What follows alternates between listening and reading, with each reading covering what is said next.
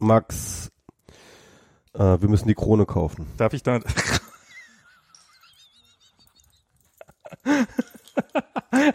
Eben gerade noch so, ach, was sollen wir über dieses Sprache-Video erzählen?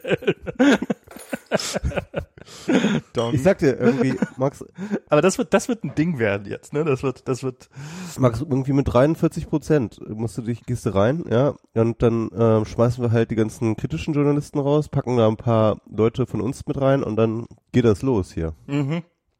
Können wir, können wir das mal übernehmen hier. Mir fällt jetzt leider keine gute. Ich habe nicht. Ich habe das. Ich habe nur Ausschnitte daraus gesehen und ich. Äh, zum Glück war es ja untertitelt, weil ich verstehe dieses Österreichisch nicht. Ähm, und aber aber das war doch war so richtig schön. Das war der Maxi. Also das war, wenn wenn das in einem Film vorgekommen wäre, hätte man gesagt, nee, komm, ach komm, jetzt übertreibt er doch ein bisschen. Das würde doch keiner machen. So so das ist jetzt so so evil as evil gets. Also oder?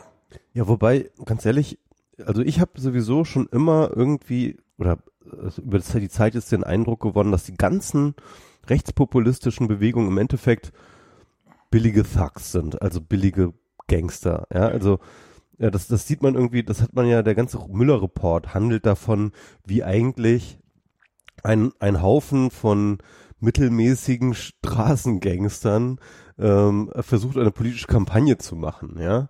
Ähm, äh, und das ist eigentlich eine Gangsterkomödie. Also der, der, der Müller-Report ist eigentlich so eine Gangsterkomödie, also wo man, wo man halt die ganze Zeit, also diese Gangster sind ja Karikaturen ihrer selbst, die sind ja so, das ist ja so, das ist ja so Niveau von äh, den Einbrechern bei äh, äh, Kevin allein zu Hause, ja. Das ist, Ähm. man würde vermuten, dass von Don Jr. auch so ein Video existiert, oder? Ja, mindestens, ne? Irgendwie. Ähm, oder Bolsonaro und seine Söhne da, die sind ja auch so drauf. Oder ähm, oder eben Farage da, ne? Irgendwie. Äh, das ist das ist das ist ja eigentlich, also also das das eigentlich krasse und vielleicht auch sogar das ähm, was einem so richtig beschämen sollte, ist ja mit wie wenig Intelligenz man das ganze System so effektiv ficken kann, ja. Und äh, Strache und diese ganzen anderen Gangster da aus Österreich, die sind ja auch keine Ausnahme. Das ist einfach, das ist einfach, das ist einfach billig. Das ist einfach billig. Ich habe irgendwann mal gehört, dass es bestimmt eine Spam-Form geben soll, die sich gezielt an äh, nicht ganz so intelligente, also die, die halt so schlecht, so schlechter Spam sind, dass jeder, der halbwegs intelligent äh, ist, das sofort als Spam erkennt, um wirklich nur die allerdümmsten abzugreifen. Ja, ist halt Targeting, ja. Weil, genau, ist Targeting, weil der ganze Rest würdest du nur Fehlinvestitionen reinmachen und über kurz oder lang eh verlieren. Also die würden, die würden, die würden dir das Geld eh nie überweisen, sondern müsstest nur viel Arbeit reinstecken. Und damit hast du die Trump-Campaign beschrieben. Genau, und so funktionieren auch diese rechtspopulistischen Parteien. Das ist wirklich so, dieser Typ stellt sich hin, ja, also wir verkaufen ihnen das äh, hier äh, Korruption und hier kaufen wir die Kron-Zeitung und, und, und, und die Leute sagen, was, was ist denn? Es war doch gar nichts Kriminelles dabei. Ja. Also Und- es ist ja krass, also wie, wie Strache jetzt verteidigt wird, ja. Ja. Von der Werteunion. Das ist so geil. Das ist der Hammer, so, ja. Irgendwie, ja, also komm, ne, also mal den Habeck auch eine ähnliche Situation bringen würde, würde er natürlich auch so. Wo ich mir denke, Nein. aha, also wenn, wenn, wenn jemand betrunken ist, dann können schon mal Ausnahmesachen passieren. Wie sieht es denn aus, die mit äh, einer Frau, die betrunken ungewollt schwanger wird? Ist das, sollte man da auch so Gnade walten lassen oder ist da die volle Härte des äh, ungeschützten Lebens, beschützten, bla bla bla, unge Ja. ungeborenen Lebens? Das ist, das ist diese, ah, diese, ja, diese Verlogenheit, diese, diese, diese Doppel, diese, diese, ah. Aber es ist, aber es, aber es ist, sie werden weiterhin sich die Werteunion nennen, sie werden weiterhin gegen jeden, der irgendwie nicht 100, der mit, äh, der irgendwie Sachen macht, die sie nicht gut finden, äh, hetzen und so weiter und so fort. Das, das hat überhaupt null Auswirkung. Ja. Also das ist, Aber immerhin, ich, ich finde, ich finde, also, äh, ich hatte ja schon so ein bisschen den, den Glauben an Skandale verloren, insofern, dass sie halt Politik verändern sind. Ne? Also es ist so viel über Trump rausgekommen und es hat irgendwie nichts, ne? also äh, bei, bei, bei jedem Skandal hat man immer gedacht, jetzt ist aber erledigt, jetzt ist aber erledigt und es ist nichts passiert, ja. Ähm, Ähnliches gilt irgendwie so bei Brexit, hatte ich das Gefühl, und bei vielen anderen Themen, oder denk an den Cum-Ex-Skandal, ähm, äh, Cum-Ex-Skandal, denk an andere ähm, ähm, andere Skandale. Das war irgendwie alles so komplett folgenlos. Und jetzt ist der Strache immerhin, das ist immerhin zurückgetreten, ja. das ist die, die irre, Regierung dass, dass Skandale noch. Konsequenzen haben Genau. können. Und das ist das, das, was mich hier gerade so ein bisschen berührt. Ja? ich, war, also, ich war ehrlich überrascht. Ich war wirklich Ja, überrascht. ja. Ich dachte, oh ja, pff, Der, das, das steckt er jetzt weg, das diskutiert er weg. Ja, ja. Fing ja, fing ja schon gut an. Hatte ich auch das Feedback, also als ich das zum ersten Mal so das Video geteilt hatte, äh, kam so irgendwie Feedback so, ja, aber guck mal, das wird ja auch hier nichts ändern und so, ne? Und äh, und ich dachte mir dann so, ja, hm, wahrscheinlich hast du recht, aber ähm, ja, also es hat anscheinend geholfen, es hat anscheinend gereicht, dass der Strache äh, äh, seinen Rücktritt von alleine angeboten hat. Meinst du, hat er von ist- sich aus Das ist auch angeboten? wieder, die, die, äh, das ist, ist, doch, das, das war auf jeden Fall so berichtet, ne? Also er hat seinen Rücktritt angeboten und Kurz hat den angenommen. Da gab es noch den anderen Mm. FPÖ-Heini. irgendwie- Naja, aber sorry, das ist, das ist übliche Formulierung. Ich habe meinen Rücktritt angeboten und er hat ihn angenommen. Das ist so wie, ich wäre gefeuert worden, wenn ich das nicht gemacht hätte. Genau, genau. Also wahrscheinlich ist es so, aber trotzdem, keine Ahnung, das ist der kolportierte Ablauf Okay. gewesen. Ähm, dann gab es noch einen anderen, ähm, ich glaube, Finanzheini irgendwie bei der FPÖ, Mhm. der jetzt gefeuert wurde als Minister, weil der irgendwie Na, Inzwischen damals- ist doch die ganze Regierung zusammengeklappt. Ja, ja, genau, aber den haben sie nochmal gefeuert irgendwie. Also den hat ähm, ähm, äh, sozusagen, der, der wurde richtig gegen seinen Willen gefeuert. Okay. Und äh, äh, das ist ganz komisch, weil nicht ganz klar ist, warum, aber Der anscheinend ist Innenminister war das, meinst du? der Innenminister oder sowas, ne? Oder Der Innenminister. Finanzminister oder Nee, der Innenminister, weil der, also, ähm, und der war irgendwie Generalsekretär zu der damaligen Zeit und das, glaube ich, steht relativ in Verdacht, dass der sozusagen diese illegalen Parteispenden da irgendwie ah, abgewickelt hat. ne, das, das wäre natürlich nochmal eine ne spannende Sache. Wann kommen die denn mal hoch? Mhm, ja. Ähm, diese, diese klingt ja nicht so, das, aber Da ist, da ist lange nichts alles äh, offen. Also mit Hast du welch- mitgekriegt, dass der Böhmermann, also das war ja sowieso eine Sache, Ja, ne? ja. dass der Böhmermann halt schon sehr lange davon wusste, hat Ja. er irgendwie überall immer ich schon habe deinen. Entschuldigungspost gelesen. Genau. Ähm, ähm, ich kann das nochmal gleich in, in, in, in aber, I aber, don't aber read always MS Pro, but when he when he apologizes, I do. also die, ähm, äh, er hat jetzt ähm, einen Link getwittert mit einem Countdown, der irgendwie morgen endet. Ja. Ähm, also das wirst wahrscheinlich mit der Veröffentlichung des Podcasts werden wir wissen, was dahinter steht, aber das war halt irgendwie konkret auf diese Österreich-Geschichte noch gemappt. Mhm. Ich habe da jetzt auch nur einen Artikel drüber gelesen. Ich hab, da war selber nicht auf dieser Webseite. Geht da die nächste Bombe hoch? Genau, also da geht wohl noch eine Bombe hoch irgendwie und äh, Böhmermann hat da noch irgendwas im Petto. Ähm, Böhmermann hat noch was im Petto. ja, ja, ohne Scheiß. Also, äh, also ich finde das, ich, also ich, ich sag mal Ah. so, wie, ich, ich erkläre das mal, wie das bei mir jetzt abgelaufen ist. Ne? Also Ja. ich habe halt irgendwie dieses Strache-Video gesehen, hey, ja, okay, super. Naja, aber wenn cool. die Clowns schon die Macht übernommen haben, dann ist es auch nur konsequent, dass sie von den Clowns wieder runtergeholt werden. Das ist ja schon okay. Wahrscheinlich, ja. Ja. Aber auf jeden Fall ähm, kam dann halt, als dieses Strache-Video rauskam, kamen halt diese ganzen, ähm, sag ich mal, Hints von Böhmermann, die halt Ja. über die Zeit äh, äh, angesammelt hatten, äh, machten plötzlich Sinn. Also wo er halt irgendwie das Video eigentlich zusammenfasst und so, er, er hatte irgendwie einen Preis gewonnen und dann hat er eine Videobotschaft gesendet und dann so, ja, Halle, ich kann nicht kommen, weil ich liege hier zugekokst in Ibiza und habe versuche gerade die Kronenzeitung zu kaufen. Genau. Und äh, was, ja. so, und äh, das machte keinen Sinn damals, ne? Mhm. aber irgendwie so rückblickend und äh, am Tag vorher hat er irgendwie nochmal gesagt, ja, morgen, wer weiß, was morgen ist, vielleicht bei morgen Österreich. haha. und ähm, also das heißt, ähm, er war halt ganz offensichtlich über längere Zeit in diesen Veröffentlichungsprozess ähm, zumindest eingeweiht. Ja? Mhm.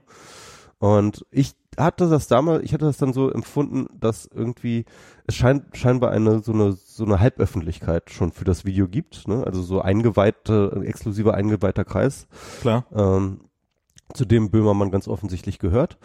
Ähm, und ich glaube, ich ich glaube, ich habe das, ich habe mich dafür jetzt entschuldigt, aber ich glaube, es ist wirklich so. Also ich glaube, das ist schon richtig, dass es den gibt. Ähm, also ähm, das wird auch schon mehrmals, also zuerst war halt, äh, haben die SZ-Redakteure, die das dann veröffentlicht haben, haben behauptet, dass Böhmermann einfach einer von denen gewesen wäre, denen das Video angeboten worden ist. Mhm. Das hat sein Manager aber jetzt verneint. Okay. Ähm, und wie jetzt die genau die Relations ist von Böhmermann zu dem Video, ist jetzt nicht ganz klar, aber auf jeden Fall ist er jemand, der halt schon sehr lange davon weiß. Äh, wir wissen, das Ding ist halt schon zwei Jahre alt, das wurde vor zwei Jahren auf Ibiza aufgenommen. Und ähm, ja, und, und, und es ist halt auf jeden Fall, irgendwie ist das fishy, ne? Also wenn halt Naja. so ein Video halt schon seit Monaten irgendwie äh, in bestimmten Kreisen kursiert, so journalistische Kreise und es zurückgehalten wird, ähm, dann finde dann, dann finde ich, das, dann sind zumindest Fragen, ähm, dann sind zumindest, äh, äh, stehen zumindest Fragen an. Also, dass es zu diesem Video Fragen gibt, ohne Frage, ähm, bin ich bin ich sofort bei dir. Warum ist das zwei Jahre? Wer hat's gemacht und so weiter? Das finde ich absolut berechtigte Fragen, die ähm, die äh, der, deren Antwort ich gerne wissen würde, ähm, weil ich von wem existieren die noch alle?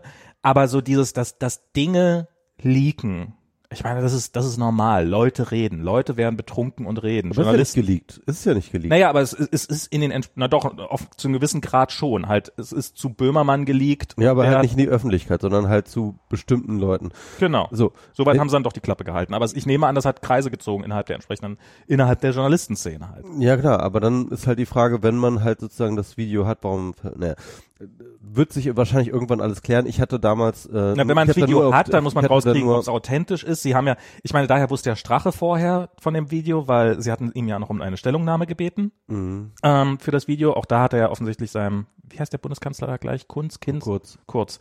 Ähm, dem, dem hat er immer noch nicht Bescheid gesagt. Also da hätte man ja schon mal anfangen können mit irgendwie, mit, mit, mit, ähm, oder zumindest behaupten sie, dass er, dass er ihnen nicht Bescheid gesagt hätte.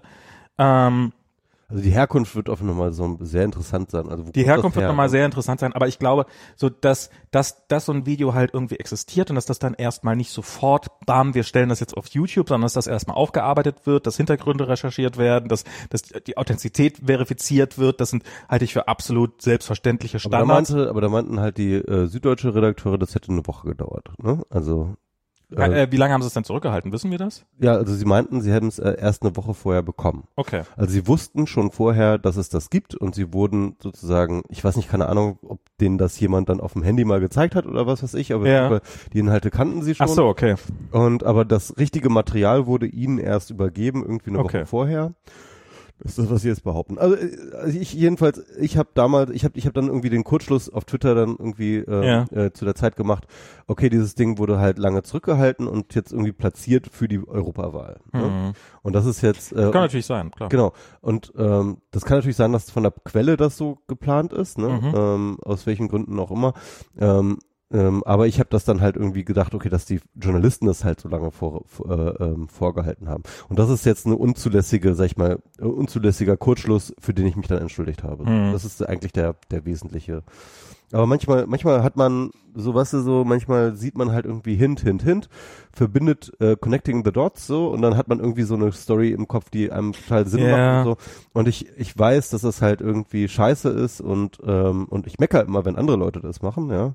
Und da bin ich dann so sel selber ein bisschen drauf reingefallen, auf meine eigene, auf mein eigenes Narrativ und ähm, ja. Also ich habe so jetzt, ich habe jetzt so bei Facebook mit geheimen Produkten, an geheimen Produkten gearbeitet und äh, oder kenne Leute, die an geheimen Produkten, kriege mit, wie das sozusagen, wie das, wie das, wie das vom Prototypen entsteht und dann halt irgendwann rausgeht und so.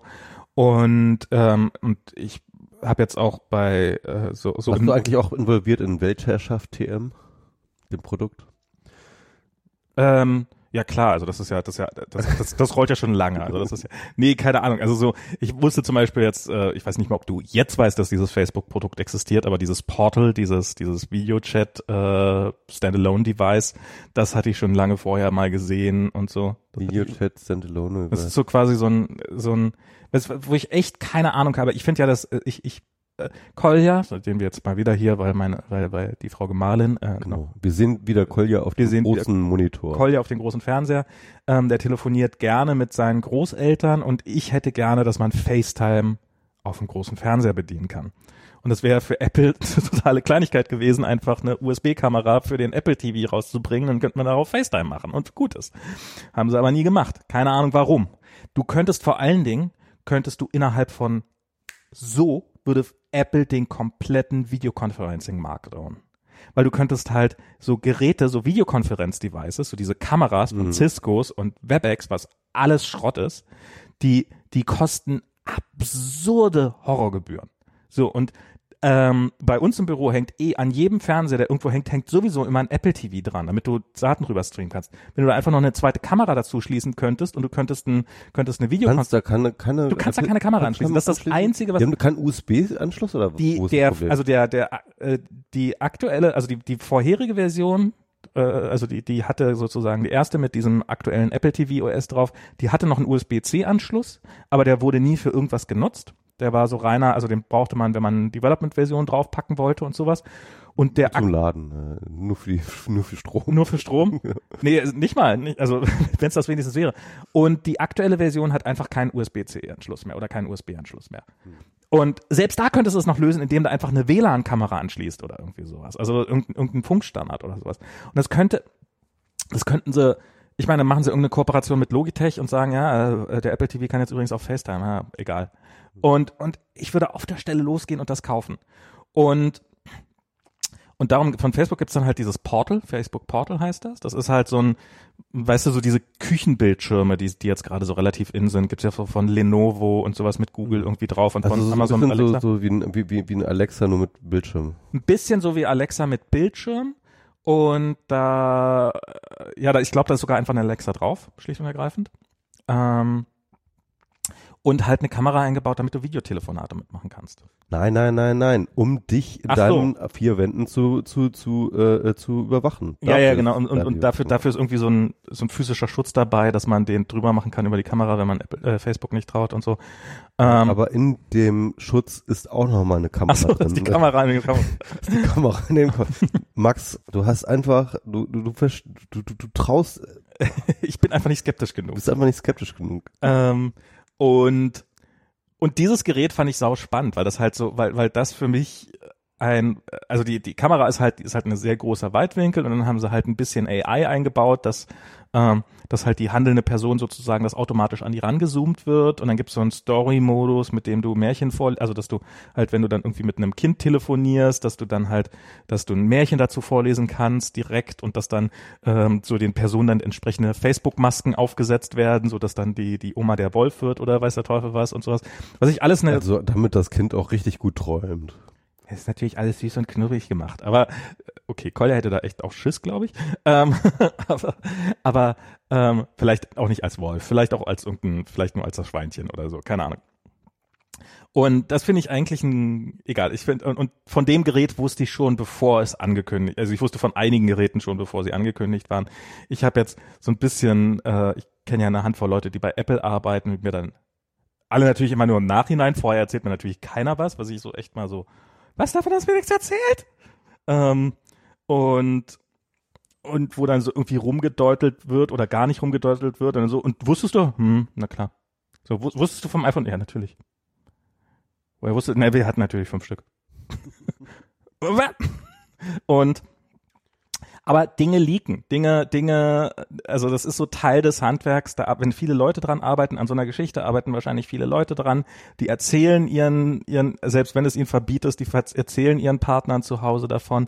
Die erzählen vielleicht, wenn sie mal ein bisschen viel Alkohol trinken, davon. Die erzählen ähm, und und da, dann gehen so eine Geschichten halt rum. Und das halte ich für fast unvermeidbar. Also das ist, das ist das schützt uns vor, vor vom Funktionieren von groß angelegten Verschwörungstheorien, dass Leute Geschichten erzählen.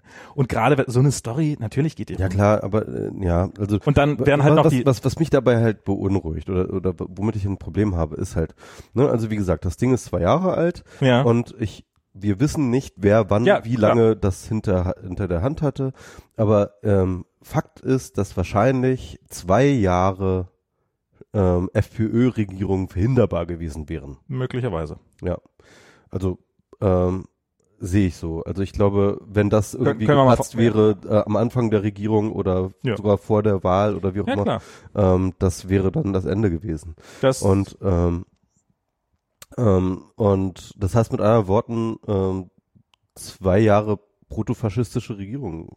Ähm, wir ähm, wissen ja auch nicht, wir hat man mit zu verantworten. Derjenige, der das zurückgehalten hat, wer immer das ist, ja, irgendwie hat äh, zwei Jahre protofaschistische Regierung mitverantwortet. wir wissen ja auch wirklich nicht, wer es gemacht hat. Es kann ja wirklich jemand sein, dessen, dessen Plan jetzt voll aufgegangen ist und dass das jetzt die eigentlich Mächtigen. Also ich meine, dass jetzt irgendwie die SPÖ dahinter steckt, halte ich jetzt für absurd. Also Ähm, ich, ich gehe wirklich davon aus, dass es ein Geheimdienst war. Also ähm, kann ich mir eigentlich nicht vorstellen, wer sollte diese Falle ähm, bauen.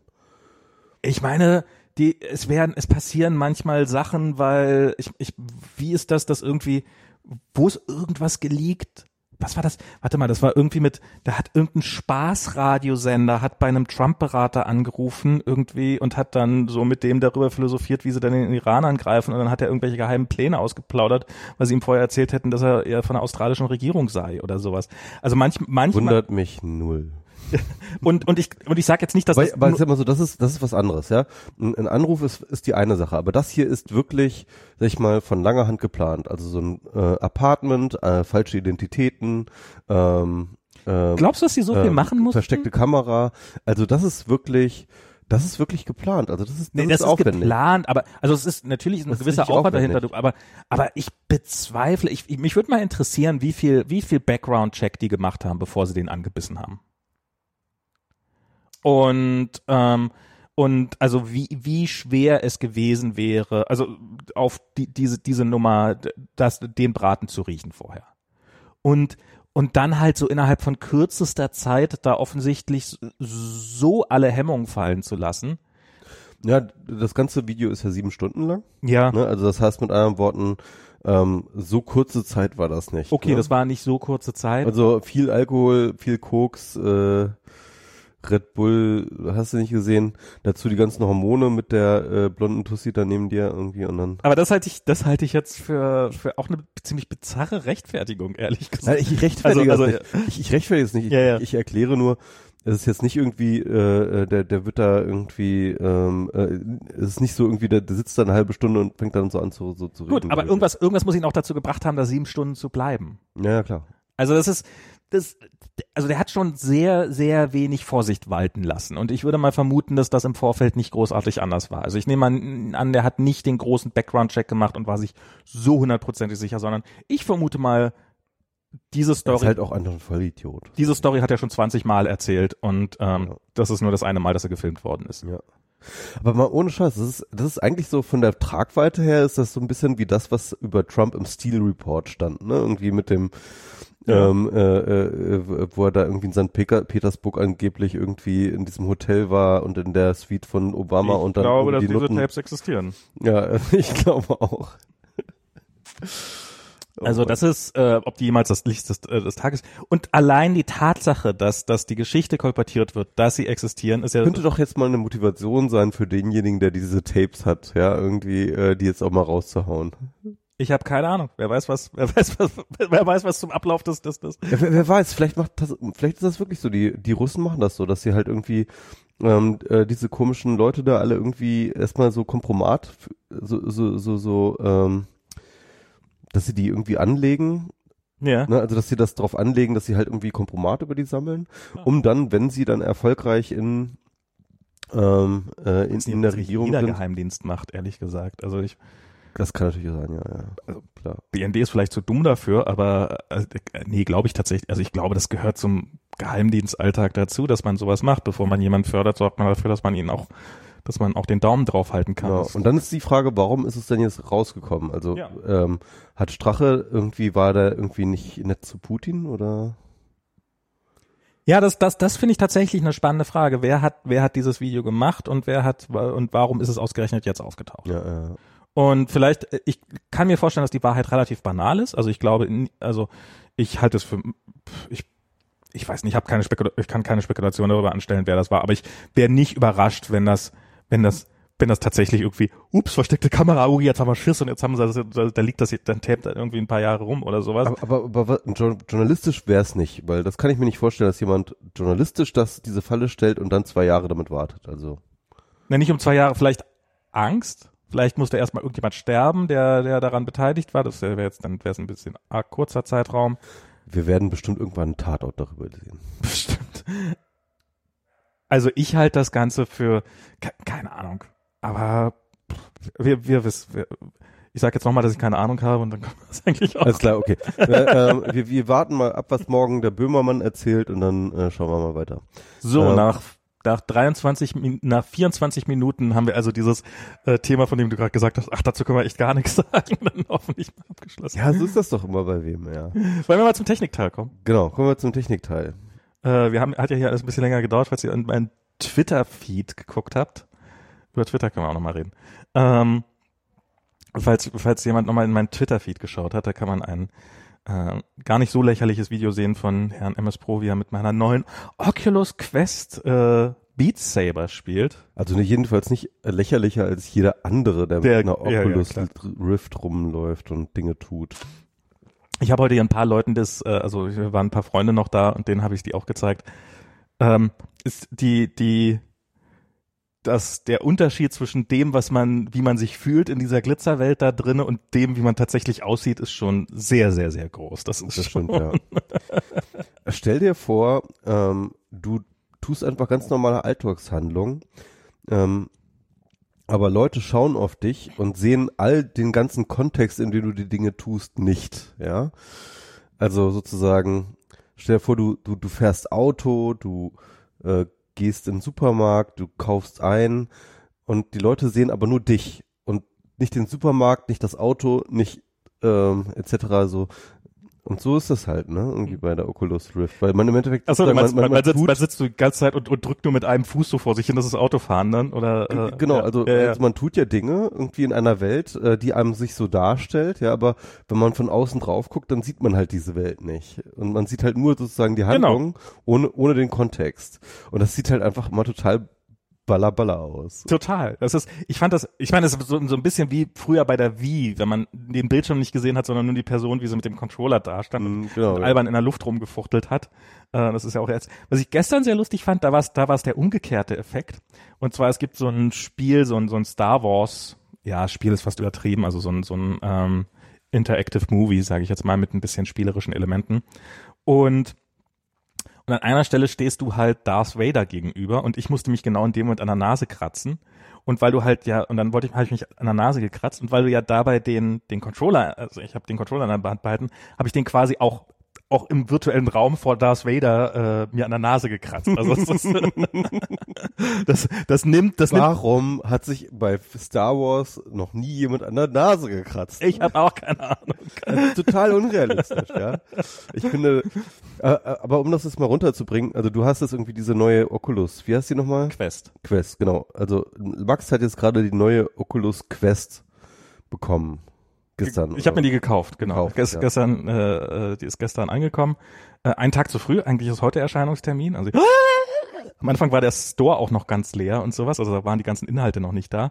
Und als ich die das, als ich die bekommen habe und ausgepackt habe, habe ich die Oculus App gestartet und äh, neues Gerät hinzufügen und dann erschien die einfach nicht in dem Menü. Da gab's die noch nicht, hatten sie es noch nicht freigeschaltet. Dann musste Okay. ich mit die App nochmal killen, dann habe ich die App nochmal gestartet und dann war es da.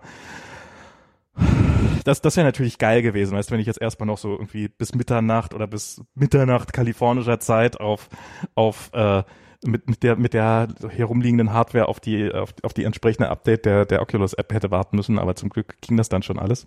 Was ist denn jetzt der äh, äh, wesentliche technische Unterschied zwischen der ersten Generation oder der der der, der Ähm, vorherigen Generation? Also es gibt es gibt verschiedene Modelle. Also es gibt es gibt so die Rift und die äh, HTC Vive und wie sie nicht alle heißen, so diese ganzen Geräte.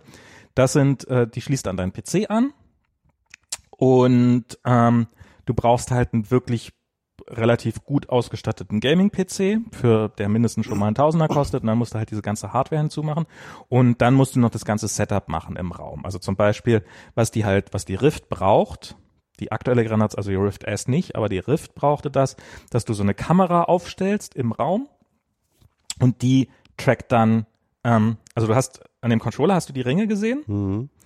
Ähm, die, diese Ringe, das sind im Wesentlichen Plastik, transparente Plastikringe, in denen LEDs drinne sind, Infrarot-LEDs. Und dann hast du halt diese Kameras irgendwo im Raum stehen und die sehen die Infrarot-LEDs und können damit dann die Position der, der Controller ermitteln und können die deine Position ermitteln, weil die, die, weil die Maske selber, also die, die, die Rift selber hat dann auch diese LEDs drinne und daraus können die dann aus dieser Konstellation, nennt sich das, können die dann deine Position im Raum errechnen. So, ähm, das funktioniert so. Da, da, dadurch hast du halt, ähm, schließt dann deinen PC an und kannst spielen. Das war so, so das eine Ding. Dann das andere ist halt so wie Google Cardboard oder sowas, so die Version, wo du dann im Wesentlichen ein Telefon irgendwo reinsteckst, dann wird das Display genommen, dann hast du zwei Augen davor und dann kannst du deinen Kopf so ein bisschen drehen und hast vielleicht noch einen Controller in der Hand, der, den du aber auch nicht frei im Raum bewegen kannst, sondern der halt auch, mit dem du halt in irgendeine Richtung zeigen kannst, aber halt nicht, nicht bewegen tatsächlich. Und was das jetzt ist, ist die erste äh, so richtig, die, die eine Mischung aus beiden ist. Ähm, und zwar ist die, also du brauchst keinen PC dafür, weil ich habe ja keinen PC rumstehen, mit dem das geht, ähm, was das Ganze dramatisch billiger macht. Wo, wo ist die ähm, Software her? Also ist die dann einfach in dem Ding Die ist drin. sind. drin. Da, ist, da, ist ein, da, da, da steckt ein ARM-Prozessor drin. Das ist im Wesentlichen ein fancy Telefon, was da drin steht, steckt, sage ich jetzt mal. Das waren früher auch, das war auch, so hat das auch ganz, das Ganze auch angefangen, dass diese Brillen, diese VR-Brillen hochkamen, dass man nämlich diese hochauflösenden Telefon-Displays ja, hatte. klar. Und die waren halt billig genug, dass man die halt auch sich direkt vors Gesicht mit ein paar Linsen davor vor, vor, vorquetschen konnte. Und dann steckt da halt im Wesentlichen, soweit ich weiß, ein Mobile-Chipsatz drin. Der ist ein bisschen hochgetaktet, ähm, so, weil muss ja nicht so lange halten und können ja eine bessere Kühlung einbauen. Das hat zum Beispiel die Quest hat einen kleinen Lüfter drin, den habe ich, den, den hört man nicht so im Normalbetrieb, aber gestern habe ich dann so leise Rauschen hören. Und die hat zum einen eben, also so, die ist, ist, ist so eine Mischung aus dieser Rift und der und den vorherigen, zum Beispiel der Go. Genau, die Go ist im Wesentlichen auch so eine Cardboard-Variante. Die ist halt auch relativ langsamer Prozessor, ist ein selbst-contained Gerät, also du brauchst kein Telefon reinstecken oder sowas, aber kannst halt auch, also es gibt zwei wesentliche Prinzipien, Three-Dorf und Six-Dorf. Three-Dorf sind Three Degrees of Freedom. Mhm. Kopf nach links drehen, Kopf nach oben, unten drehen, Kopf zur Seite drehen, so schütteln. Aber du kannst ihn halt nicht nach links oder nach rechts bewegen oder nach vorne oder nach hinten. Das kriegt die halt nicht mit. Dafür fehlen der die Sensoren. Und das gleiche gilt für einen Controller. Du kannst halt, du kannst ihn halt im Raum drehen, also du kannst ihn drehen, aber der ist halt an einer Stelle festgesorgt, weil die können halt nicht rauskriegen, wo im Raum befindet sich dieser Controller gerade. Okay. Und die, das ist Aber die Quest kann das. die Quest kann das. Die kannst du, kannst den Controller Ja, nach rechts bewegen. Genau, du kannst dann halt, äh, kannst dann so verschiedene Tricks machen. Und das machen sie zum einen, also und dafür hat sie die Kameras, die du früher aufgestellt hast, separat, sind halt in dem Gerät drin. Mhm. Die hat halt einen Haufen Kameras drin, damit filmt sie zum einen den Controller. Darum sind früher bei der Rift waren die Ringe nach unten, Mhm. weil das konnte halt die Kamera von außen relativ gut sehen und jetzt müssen die Ringe nach oben sein, weil ansonsten würden die deine Hände die Ringe ver, verbergen. Und da, darum sind diese Ringe da oben drüber. Das ist, ich dachte immer früher, das wäre fancy irgendwas Technik. Nee, da sind einfach nur Lämpchen drin. Mhm. Ähm, und damit kriegen sie die Position der Controller im Raum raus. Und deine eigene Position machen sie darüber, dass sie halt den Raum scannen mit einer tiefen Kamera. Also die kriegen halt die ganze Zeit, die scannen deinen Raum, wissen, wo der aussieht. Darum funktioniert die Quest zum Beispiel auch nicht komplett im Dunkeln. Mhm. Also wenn man hier das, wenn man den Raum komplett abdunkeln würde, würde die einfach nicht mehr funktionieren, weil dann könnte sie, oder beziehungsweise findet würde, dann keine, keine Anhaltspunkte mehr, wo, wo sie hätte keine Anhaltspunkte mehr. Oder wenn du, ich habe gehört, habe ich noch nicht ausprobiert, wenn du im Sonnenlicht draußen bist, weil die Infrarotkamera relativ, relativ empfindlich ist, wäre die total überbelichtet und wäre wär alles nur noch weiß und dann würde sie auch nichts mehr erkennen. So, und das machen die darüber. Und damit ist es sozusagen das erste Gerät, was, was ein vollwertiges VR-Headset ist. Nicht ganz das erste. Es gibt auch noch einen von Lenovo, was, was ähnliches. Nee, obwohl stimmt gar nicht. Die haben, die haben kein volles Sixdorf. Ähm, das erste, was komplett, äh, was, was so diese ganze Freiheiten erlaubt, diese ganzen. Sixdorf, Sixdorf in, in ähm, unabhängig. Ich glaube, diese Lenovo, die hat Sixdorf fürs Headset, aber nicht für einen Controller. Okay. Oder, oder umgekehrt, ich weiß nicht, eins von beiden. Und, und ähm, gleichzeitig ist sie deutlich schneller als die Go, das merkt man auch. Also ich habe eine Go gehabt und die war schon ziemlich lahm. Die ist jetzt erstmal hinreichend schnell. Also ist jetzt nicht super snappy, aber auf jeden Fall wesentlich angenehm, also angenehm im Gegensatz zu der Go, wo man schon echt warten musste.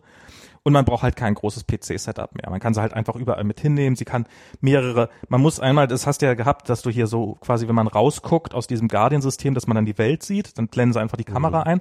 Das, Wenn man dieses Guardian-System, also das ist sozusagen so eine Art Käfig, den du dir halt absteckst für den Raum, in dem du sozusagen ähm, äh, agieren willst, ist der, den kannst du aber auch größer machen, wenn du die entsprechende Größe hast, sozusagen. irgend- Genau. Ähm, Also ich überlege jetzt gerade den Raum hier anders zu machen. Du, du gehst, du gehst hin, also er sagt am Anfang, hey, möchtest du das Guardian-System einrichten? Sagst du, ja, mache ich. Und dann geht er, zeigt er, geht er komplett in diesen Kameramodus und dann malst du quasi mit dem Controller ein, hier, das ist mein Bereich. wahrscheinlich nicht total beliebig, du kannst nicht irgendwie zwei Kilometer, äh, nicht zwei Hekto, äh, äh, Hektar, Hektar großen Raum definieren, aber Ich weiß nicht, wie groß das ist, aber sie haben sie hatten Demos auf der auf der Oculus Konferenz, wo quasi, ich weiß nicht, so 100 Quadratmeter oder sowas echt Flächen 100 waren. Quadratmeter. Okay. Also wo Leute, wo zehn Leute gleichzeitig gegeneinander Ballerspiele weil das, das, das hat so ein bisschen genervt. Ähm, also Ja, ja, total. Also du, äh, also Max hat halt irgendwie den ähm, Raum halt so gemappt, dass es sozusagen ähm, von seinem Sofa hier begrenzt ist. Und das sind, sage ich mal, ich würde jetzt mal sagen, irgendwie äh, fünf, sechs Quadratmeter oder sowas, ne? Also die sagen, man soll eigentlich zwei mal zwei Meter und Mhm. die habe ich hier nicht. Ja. Also ich, ich überlege auch schon, ob ich, also dieses Sofa hier könnte man relativ leicht so umdrehen, dass man, dass, dass, dass der Bereich deutlich größer wäre, ob ich das einfach mal mache. Ja, das sind, das sind Ähm. jetzt hier irgendwie. Na egal, auf jeden Fall.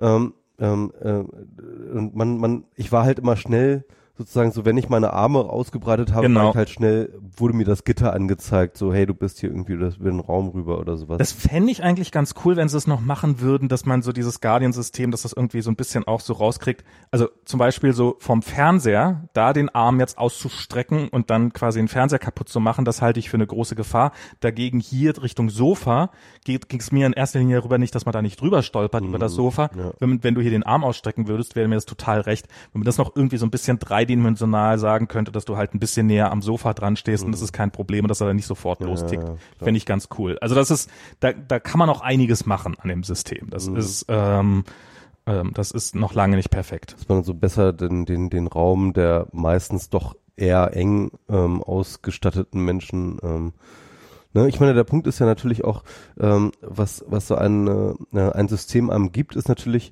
sozusagen so einen alternativen Raum, den man betreten kann, eine alternative Welt, in der man sich bewegen kann. Mhm. Und wenn man aber sozusagen in, ähm, wie die meisten Menschen beengt wohnt, dann hat man ja umso mehr ein Bedürfnis nach Weite und Größe, Größe des Raumes. Und wenn man dann aber sein, sein Guardian-System so eng stecken muss, dann ist das natürlich irgendwie doof. Ähm, es gibt ja diesen ähm, ähm, Film, ähm, warte mal, der, der basiert auf so einem Roman. Gott, ich weiß es gar nicht mehr so, aber so, so, der, so ein Science-Fiction, der vor ein paar Monaten, wahrscheinlich irgendwie fast ein Jahr oder so schon alt, äh, herausgekommen ist, wo, äh, äh, äh, wo die da sozusagen in so einer Zukunftsvision immer alle in so einem VR Parallelwelt leben. Okay. Ähm, sie leben eigentlich alle sozusagen total in so einem Schrott, Hm. ja, irgendwie und haben alle kein Geld und, ähm, und und leben eigentlich total prekär, aber entfliehen sozusagen ihre eigenen Lager halt, indem sie halt ständig sozusagen alle irgendwie in so einer Parallelwelt dann sozusagen ähm, äh, sich aufhalten.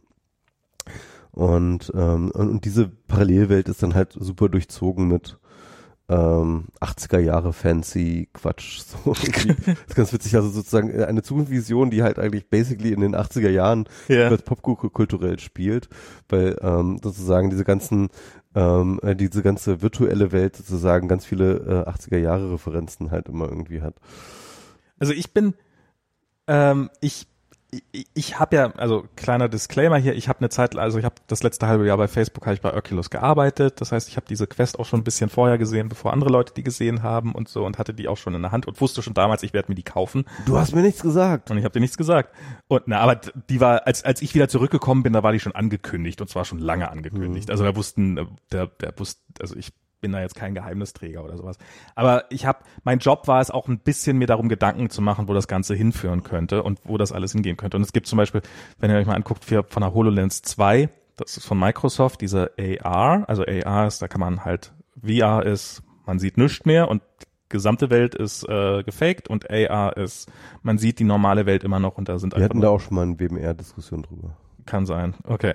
Ähm, müssten wir jetzt aber verlinken. Meine, äh, meine Meinung war ja, dass ich, ähm, ich war ja so auf der Mhm. AR-Geschichte so und du warst auf der VR. Nee, ich, ich glaube, dass beides seine Berechtigung hat. Ich glaube aber, VR wird am Anfang einfacher sein, weil es die Apps einfacher macht. Aber AR wird, ähm, wird, wird, also ich glaube, es hat beides seine unabhängig, unabhängige Berechtigung zu existieren. Und VR ist technisch ein bisschen einfacher.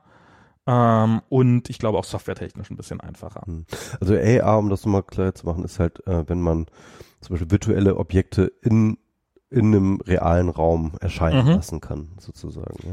Und die haben natürlich einen Haufen Probleme, haben die auch nicht. Also zum Beispiel, was dann Microsoft bei dieser Demo, die ich so, die war, die, als bei der HoloLens 2 Ankündigung haben die halt auch die ganze Software dazu vorgestellt. Und die Software ist das eigentlich Spannende, finde ich. Das ist nämlich auch das, was jetzt bei der Quest noch ein bisschen fehlt, ist, ähm, ist, ja, die Hardware ist eigentlich schon da, aber im Augenblick ist das noch eine reine Spielekonsole, was ich total Perlen vor die Säule, Säue finde. Ich finde, das ist eine tolle Spielekonsole und ich, und ich, und ich finde, es ist, aber ich, was mein Traum wäre, dass man auf dem Ding, also soziale Treffen machen könnte, ähm, also dass man sich mit Freunden treffen kann, ohne sie treffen zu müssen. zum Beispiel, weil sie am anderen Ende des Landes leben oder, Oder irgendwie weil sowas. sie übel riechen. Oder weil sie übel riechen. Ähm, zum Beispiel, was, was ja Oculus da auch so ein bisschen an, ist, ist so gemeinsames Fernsehen oder sowas, dass du dich halt gemeinsam in einen virtuellen Raum vor. Ja, so, soll ich noch mal eins holen? Oder willst du Ich, ich, ich hol mal ja. eben. Ähm, mal weiter. Und ähm, das zu machen, aber eben auch, was ich glaube, was, was, was wirklich hoffentlich irgendwann mal ein wichtiger Bereich wird, ist, ist Produktivität tatsächlich. Also von den total naheliegenden Sachen wie irgendwelches 3D-Zeug und irgendwelches CAD-Zeug und sowas natürlich, aber ich glaube, dass es in sehr, sehr vielen Bereichen total einschlagen könnte. Und wichtiger ist dabei, dass meine Hoffnung ist, dass sich endlich, endlich mal das Remote-Arbeiten durchsetzen wird. Dieses, dass man nicht mehr in einem Büro die ganze Zeit rumhocken muss, damit man halt sich schnell unterhalten kann, sondern dass es halt gut genug geht, ähm, einfach, einfach auch nur mit so einem AR oder VR-Headset. Und das ist was, was ich, ja, ich, also ich, ich behaupte, dass, dass, dass, dass AR, VR, XR, was auch immer, werden, ähm, danke, einen ähnlich großen Einfluss, also unsere Städte ähnlich stark verändern wird, wie es der PC oder das äh, Mobiltelefon getan hat. Aber dann in erster Linie, wenn deine Hoffnungen in äh, Erfüllung gehen, dass wir alle nicht mehr rumfahren müssen. Genau.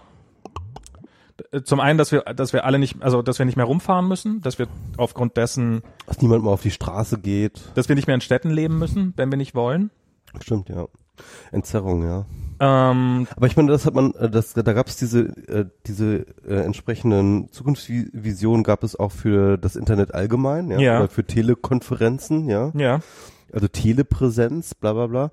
Ähm, und ich meine, das haben wir ja auch alles gekriegt und Ja. ähm, es hat den Verkehr und die ähm, das stimmt. ähm, nicht wirklich. Also das ist, das, das war, das hat sich ja so ein bisschen herausgestellt.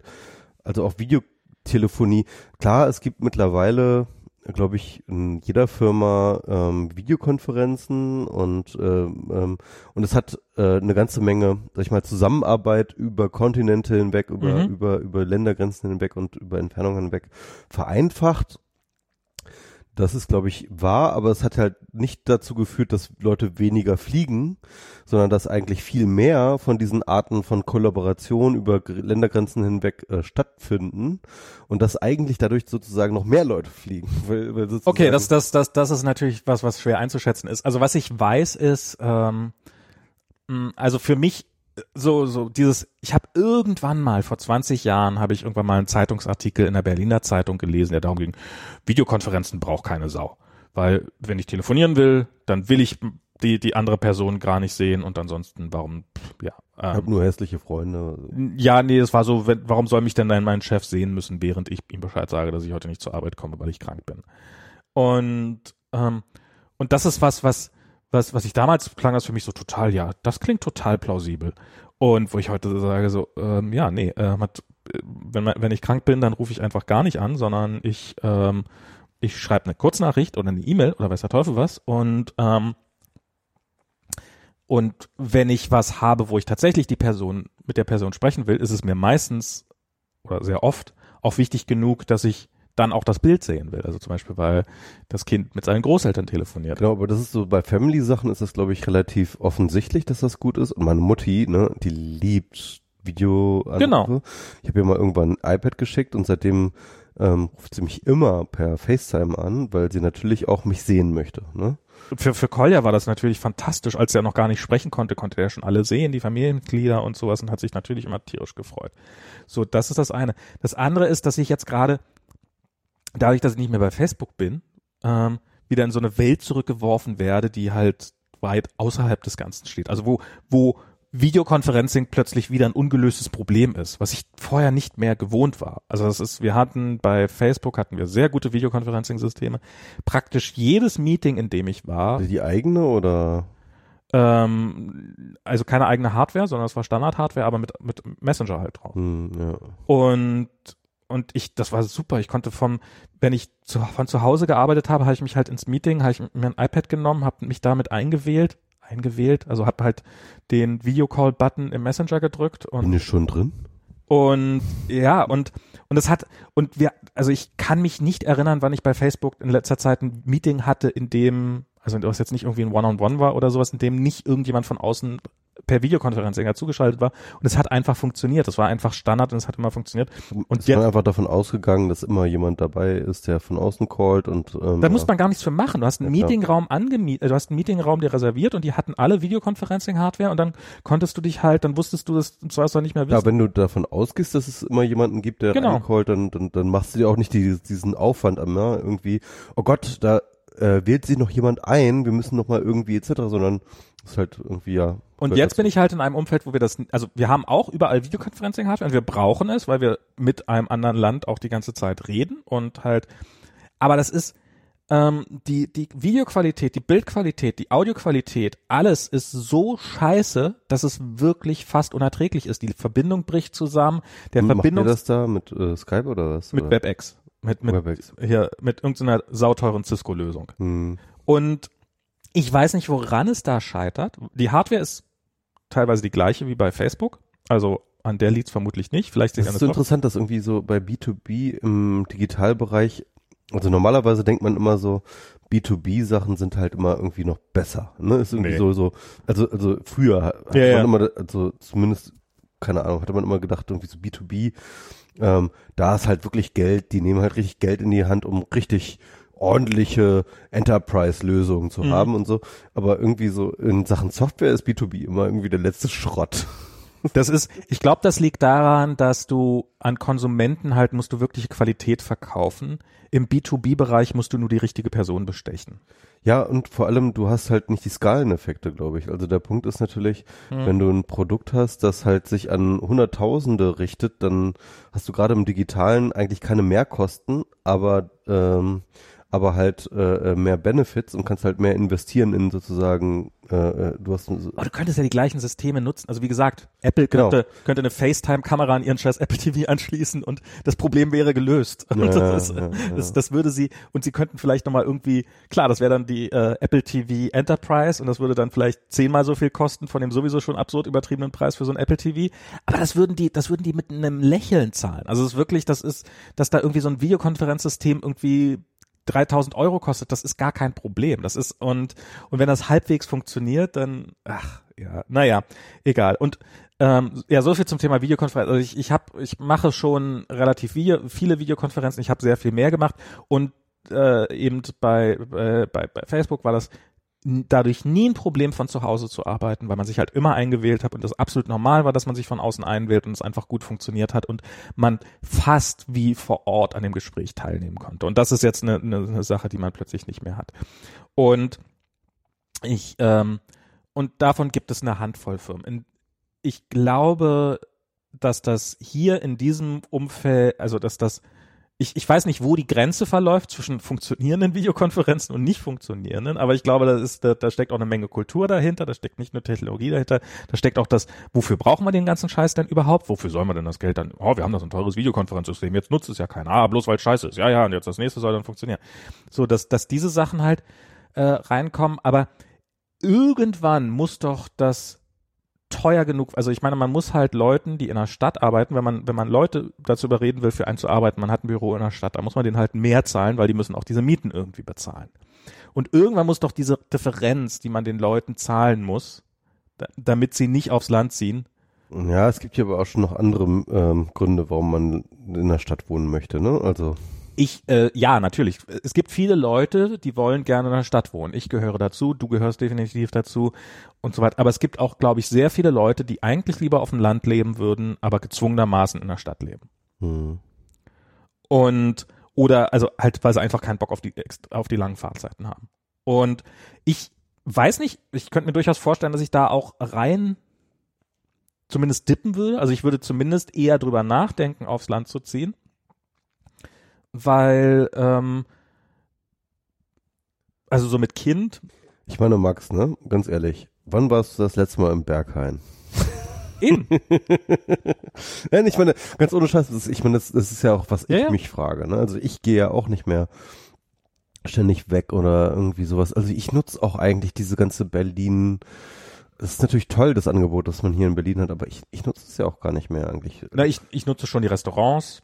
Genau, und die Restaurants und vor allem die Nähe der Freunde. Also Freunde, soziale, soziale Genau. Kontakte und Job. Das sind, das sind im Wesentlichen für mich die drei Sachen. Und der, der ganze Rest, Netflix könnte ich, wenn, wenn die Telekom dann irgendwann mal, also wenn, wenn das Internet in Deutschland dann mal vernünftig wäre, könnte man Amazon, Netflix, diese ganzen Sachen könnte man auch problemlos auf dem Land haben. Also das kulturelle Angebot wird da ja eher besser durch das Internet als schlechter. Ähm, du könntest Essen müsste man vielleicht mehr selber kochen oder was, oder vielleicht würden sich auch andere Lieferdienste lohnen plötzlich. Aber das ist, ich kann mir schon vorstellen, dass es, dass es die Möglichkeit gibt, dass man, dass man, Da holst du die Eier noch frisch beim Bauern. ja, wenn man dann Eier will. Genau. Ähm, und darum, Wenn wir Eier hätten, könnten wir Speck mit Eiern machen, wenn wir Speck hätten. äh, ja, und das ist halt, und darum habe ich halt die Hoffnung, dass vielleicht irgendwann mal der, der, der, äh, der, der Wettbewerbsvorteil, den man hat, dadurch, dass man einfach sagt, okay, ich, äh, ich bin damit okay, dass meine Leute auf dem, dass meine Büromitarbeiter halt nicht im selben Raum sind wie ich, sondern irgendwo anders, dass die Technologie gut genug wird und dass der aber der Preisdruck auch gleichzeitig hoch genug wird, dass sich das lohnt, dass man sagt, okay, dann, dann mach mal halt dieses ganze Remote-Zeug. Und ich könnte mir das schon, Max, lass uns das machen. Lass uns eine Kommune draußen in Brandenburg äh, äh, eröffnen. die nur mit VR-Headsets rumrennt. Genau, äh, lass uns da selber das, das, das, das Glasfaser legen und dann irgendwie machen wir die große, äh, äh, die große Hipster, äh, Internet-Hipster-Kommune. Ja, mach mal, mach mal. Ja. Kaufen wir uns irgendwo, kaufen wir uns irgendwo so einen kleinen Ort, schmeißen die Nazis raus und mach mach mal hier dein Telefon, den, Oh, den ist das schon wieder hier? ähm, Ja, sorry. Und ähm, ja, Ja, gut. Ja. Das war die Oculus. das war die Oculus. Und äh, was wollten wir noch? Äh, äh, die WWDC. WWDC. Genau, die WWDC steht voran. Also vielleicht sollten wir nochmal Republika. Republika, wir, ja. Sollen wir nochmal irgendwas über Repu Republika erzählen? Ich war im Endeffekt genau einen Abend da. Und echt, warst du nur den einen Abend da? Na, ich war den, am, am Vormittag war ich noch da. Ja. Da, da habe ich aber niemanden getroffen. Echt nicht? Ähm, äh, ähm, ich habe zwei Leute, die, zwei Leute haben mir, ey, du bist uns ja heute Morgen schon mal über den Weg gerannt, aber da warst du irgendwie, hast du irgendwie noch ein bisschen merkwürdig aus der Wäsche geguckt und äh, haben wir dich besser nicht angesprochen. Also nee, also da saß du irgendwie. Ähm, Okay. und aber ansonsten habe ich an dem Morgen niemanden getroffen und da war ich halt auch relativ früh da. Ich habe halt, es muss kurz nach neun gewesen sein. Was, da ist doch noch niemand da. Das geht doch erst um 10 los oder was? Oder irgendwie. Ja, das, das hatte ich mir dann auch gedacht. Und dann war ich halt irgendwie total müde und, und kaputt und hatte auch gar nichts. Also Vorträge wollte ich mir eh nicht angucken und war, eigentlich nur wegen der Leute da. Und dann habe ich so gedacht, ach, jetzt ist doch keiner da. Bin, äh, hab mir noch mal einen Döner geholt, weil ich hatte so gedacht, so bei Mustafas Gemüsedöner kann man sich auch mal wieder einen Döner holen. Ähm, und so, so leckeres Essen auf der Republika. mh, Nee, es gab wirklich Gutes. Also die hatten so ein, so ein Food Area, äh, da gab es echt ganz geile was Sachen. war das denn? Das war so ein bisschen, ähm, wenn du so auf dem Hof warst, konntest du dann sozusagen so links rein Okay. ähm, und hatten die nochmal so, so, so, so Stände drin. Und da gab's halt diesen, ähm, diese, diese brasilianische, das ist ganz geil, die haben da irgendwie so ein komisches Pulver, das machen sie dazu so, so, so Crepe-ähnlichen, aber härteren Tortilla-mäßigen Dingern. Okay. Und darin machen sie dann halt so geiles irgendwie Pult äh, Beef und irgendwie mit Kram drin und das ist echt so geil. ja, egal. Das sah jetzt gerade so ein bisschen aus, als ob du das nur in VR hättest und äh, in Ja, VR ja. ein Pult Beef irgendwas zusammen machst. Ja, ja, äh, Dabei hast du also, einfach nur mit den Händen geht's. Also das, ich habe den Namen vergessen, wie das Okay. heißt, aber das war sehr, sehr geil. Okay. Ja, und dann bin ich halt, dann bin ich nochmal nach Hause gefahren und bin ich halt abends nochmal gekommen für, für euren, äh, für, für die Die Twitter-Lesung. Twitter-Lesung, genau. Ich habe die, und da habe ich alles gefunden, was ich auf der Republika gesucht habe. Das, das war die alte Band, die gleichen Fressen, die man von früher kennt. Plötzlich kommt man in einen- Raum rein und sieht auch jemanden, den man kennt und wird auch erkannt, so wie sich das gehört für eine Republika.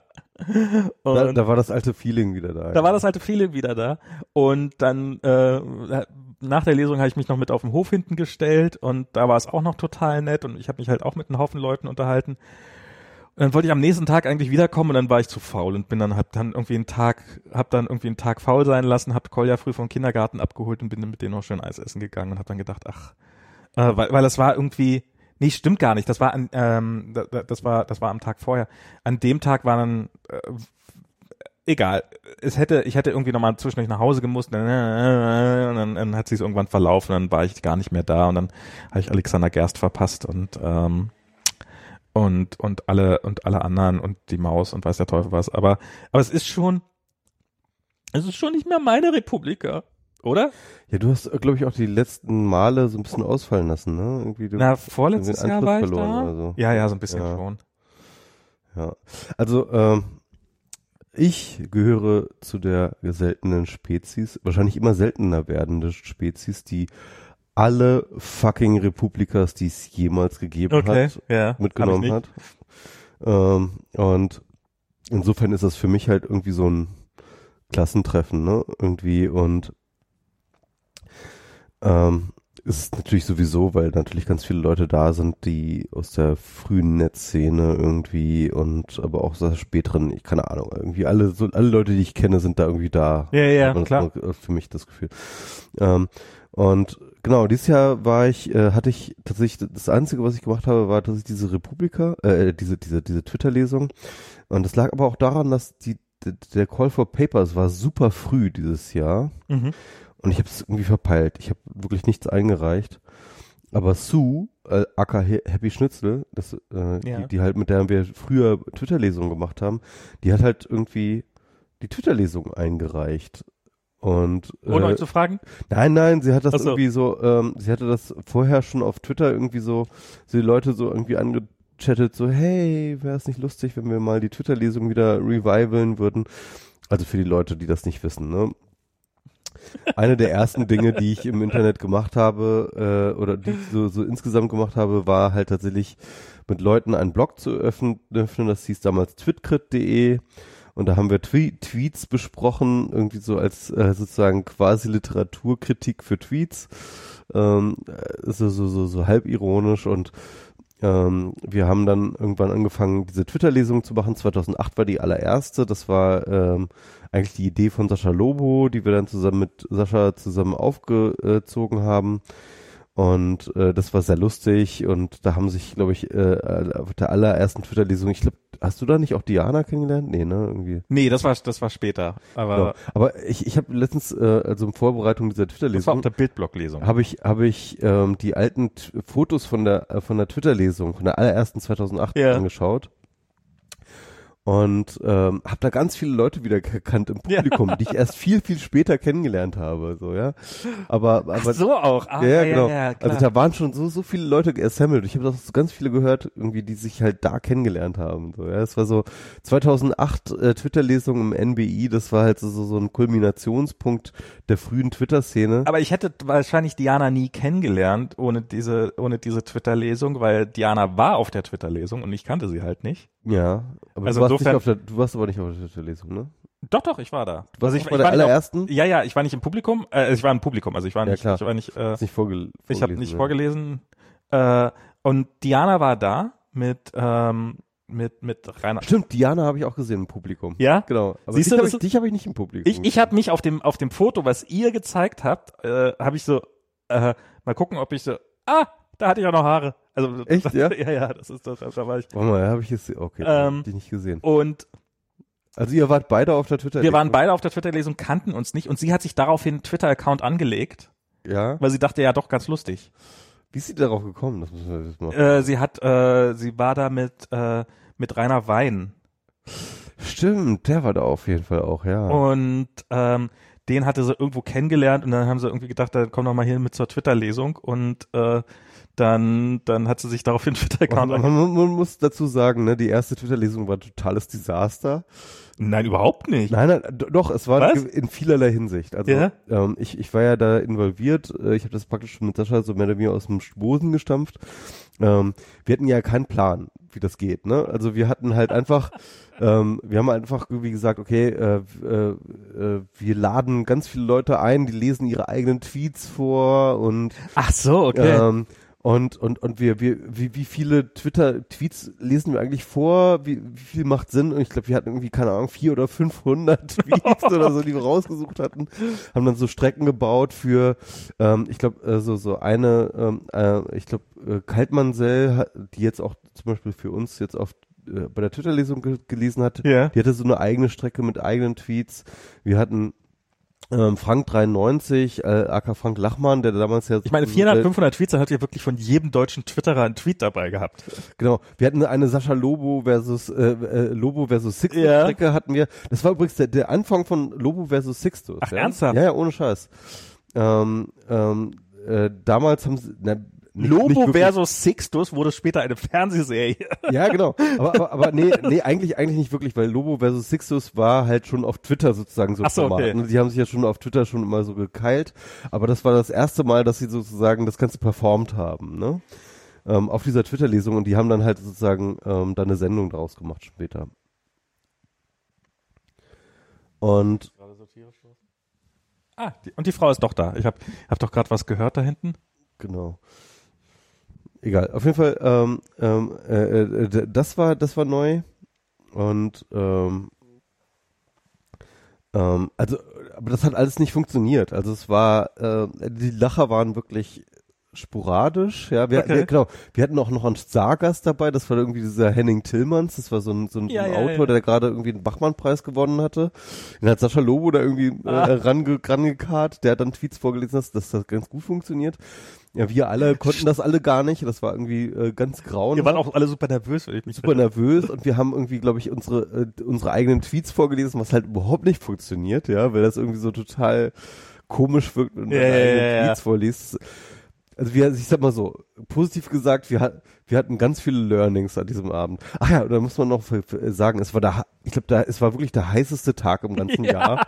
Es war im August. Es war im August, es war der heißeste Tag im Jahr. Dieses, der, der Raum war gebrammelt Das voll. stimmt, das stimmt. Äh, ich glaube, es hat von der Decke getropft. es war so Das heiß. zumindest nicht Und das. Ding hat vier Stunden gedauert. es hat wirklich vier Stunden gedauert.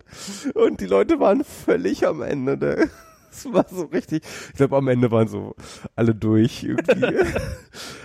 Ich glaube, alle haben auch getrunken, wie ohne Ende. So. Natürlich. Und die waren alle so. Also insofern ist doch alles, der Raum ist voll gewesen und alle haben gesoffen, wie der, der, der Laden ist auf jeden Fall auf seine Kosten gekommen. ja, also es war, na, es, es war, es war schon irgendwie, ähm, ich, ich sag mal so, im wahrsten Sinne der, des Wortes, es war so eine Ursuppe. Ja. So aus der sich dann halt noch mehr ähm, so entwickelt hat. Ich habe das Ähm. irgendwie ganz großartig in Erinnerung. Das ist so, ich, ich Ja klar, also, ist, also man, man verklärt das immer, aber ich habe ich hab das damals als totale Katastrophe wahrgenommen. aber ich Also, glaube als gut- das, totale das ist Katastrophe. alles schief gegangen. äh, das ist das Geilste war, dass Sascha natürlich mit seiner Aversion an äh, äh, äh, von von Vorbereitung, ja, ähm, ähm, das Sixtus und Lobo. Ähm, wir saßen am Nachmittag davor vor diesem NBI Mhm. und Sixtus und Lobo haben in Photoshop sich Tweets gefaked Okay. mit denen sie das gemacht haben. Und weil Twitter war an dem Nachmittag halt down, das war halt damals ganz normal, dass Twitter halt Ja. mal down war. Ne? Das war irgendwie diese, diese, diese, Das war äh, eigentlich der der- Whale. Das war eigentlich normal, also es war eigentlich die Ausnahme, dass sie nicht down Das war nicht die, genau. Und äh, deswegen konnten sie ihre eigenen Tweets nicht runterladen und screenshotten. Und deswegen haben sie die gefaked. Sie haben sozusagen in Photoshop die, diese Tweets gefaked. Und ich dachte mir, ich, ich ging da so rum und ich dachte mir so, Mann, was ist denn so, ihr habt das nicht runtergeladen und so. Ja. Ich weiß noch, Twitter war damals so down. Ich habe ja damals, die waren so down. Ich habe ja damals äh, diesen, warst so down mit Twitter. die, ich habe so einen Twitter-Client damals, Edwin, geschrieben. Das war so ein Web-Client. Und ähm, dafür musste ich die JSON-Daten von der von der Twitter-API runterladen. Und ich habe einen eigenen Filter geschrieben, der die ganzen MySQL-Fehlermeldungen rausfilterte, die in dem JSON-Stream drin standen. Was? Weil die in dem Schatz in dem scheiß JSON-Stream waren ständig, ständig SQL-Fehlermeldungen. Wer hat weil das Ding geprogrammiert? Jack Dorsey oder was? Ja, also es war wirklich, ähm, das war echt Katastrophe. Das war eine, das war eine totale Katastrophe. Fast so eine schlimme Katastrophe wie heute. Stell, stell man sich mal vor. so statt Nazis hatte man halt MySQL-Fehler. Oh, das war noch Zeiten, als wir das für unser schlimmstes Problem.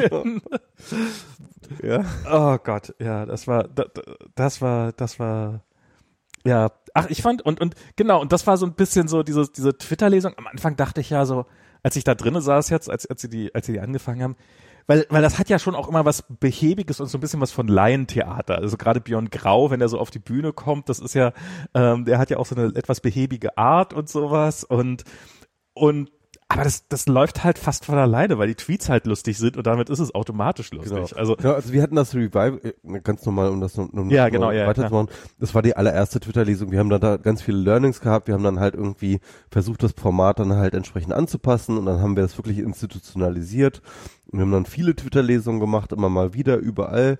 Wir sind eingeladen der worden, über, überall in der Welt, also nicht überall in der Welt, aber überall in Deutschland irgendwie. Wir, wir haben wirklich so, es ist, es ist das, was für mich am nächsten kommt an einer Band, ja. Ja. Ich hatte sozusagen so eine Band zwei, drei Jahre lang.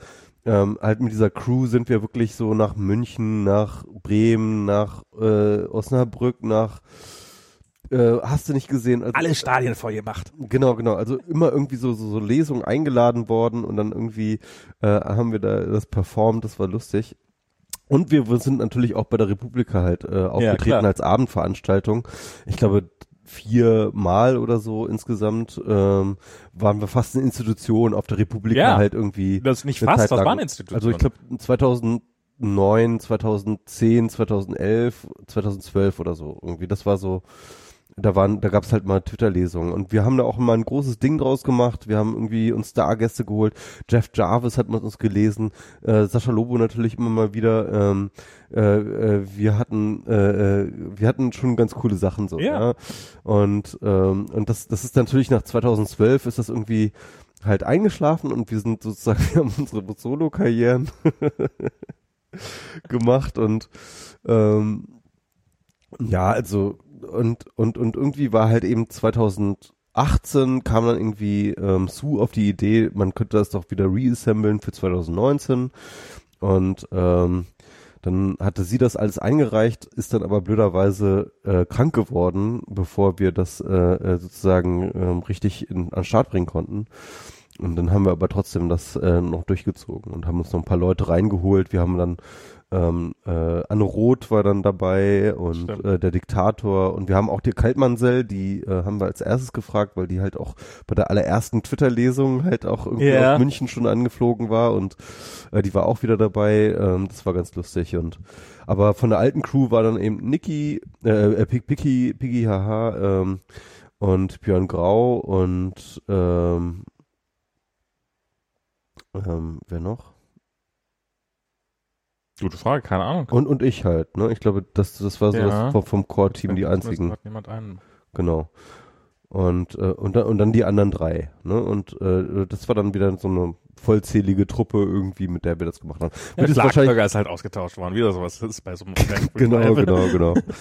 Also es war, es war sehr, sehr schön, so mit der alten Band und die alten Hits wieder zu spielen. Genau, wir haben da auch so, so, so ganz, so ganz viele alte Tweets drunter Ja. gemischt, äh, um dann sozusagen ähm, die Best-ofs auch so ein bisschen äh, äh, Also es machte, darf ich jetzt mal so sagen, es machte so ein bisschen den Eindruck, als ob ihr noch so ein paar alte da hattet, die noch aus irgendwelchen alten Präsentationen und dann halt so ab dem Moment, wo ihr, ach du Scheiß, wir müssen das wirklich machen, wo dann wieder jemand, irgendjemand angefangen hat, ein paar Leute zu sammeln einfach. Nee, nee, nee, nee. Äh, Nee? Es, es war andersrum. Also wir haben tatsächlich ähm, ähm, unsere Fafs dort wieder äh, abgeladen und ähm, ganz, ganz viele, also man muss schon sagen, also ich glaube, die alten Tweets waren höchstens 10 Prozent. So, ne? Das kann sein, kann sein, ja. Ja. Aber, es, aber es waren halt 2014, 2015 bis 2017 fehlen komplett, sage ich jetzt mal. Genau, also wir hatten halt aktuelle Tweets, also meine, also ich kann nur für mich sprechen, Ja. ich habe meine Tweet, meine Fafs bis zum Jahresanfang zurück reingeschmissen. Ähm, also die lustigsten und äh, von mir. Und ich glaube, das war bei allen so. Also du gehst halt so, du guckst halt in deine Fafs, ja, und dann gehst du halt zurück, irgendwie, was hast du da alles gefafft? Und dann schmeißt du das halt irgendwie rein, was, was irgendwie lustig ist, und dann ähm, hast du halt mehrere, äh, mehrere ähm, Redaktionsschritte, so gemeinsam guckst du dann halt irgendwie, sichtest du die Tweets in so einer Telefonkonferenz und dann schmeißt du alles raus, was irgendwie, wo irgendjemand halt objected, das ist nicht lustig, so, ja, oder das ist, das, das kann man nicht gut vorlesen oder wie auch immer. Ja. Und dann äh, bleibt halt übrig, was übrig bleibt. Und dann haben wir halt aber irgendwie auch diese Ideen gehabt, dass wir halt alte Tweets mit reinbringen Okay. sollen und so weiter und so fort. Es war ein Riesenspaß, es war, es war lustig, aber Ah, ich Gaudi. glaube, äh, a Gaudi, aber ich glaube, das wird auch dabei bleiben. Es war wahnsinnig viel Arbeit, das glaubt man gar nicht, wie viel Arbeit so eine Twitter-Lesung Ja. ist. Und Max ähm, ähm, hat ja tatsächlich ähm, ähm, äh, äh, uns auch äh, aus der Patsche geholfen. Wir hatten also die, der, der, der Workflow ist halt, wie gesagt, wir, wir sammeln diese Tweets, die wir lustig finden, ähm, alle in einem äh, Google Spreadsheet und äh, äh, und dann ähm, hat man halt mal das Problem, dann muss man irgendwie dieses Spreadsheet ähm, dann in eine Präsentation verwandeln. Ne? Also wie, wie kriegt man jetzt sozusagen aus diesem Spreadsheet jetzt eine Präsentation hin? Mhm. Und äh, wir hatten dann früher eben ein Skript gehabt, wo wir einfach sozusagen eine TXT-Datei mit den untereinander weggeschriebenen URLs der Tweets äh, geben konnten und dann hat das Ganze sozusagen Screenshots davon gemacht. Äh, und diese Screenshots konnten wir dann in eine, äh, in eine, ähm, eine Keynote-Präsentation einfach reinziehen und hatten wir die Präsentation basically. Ne?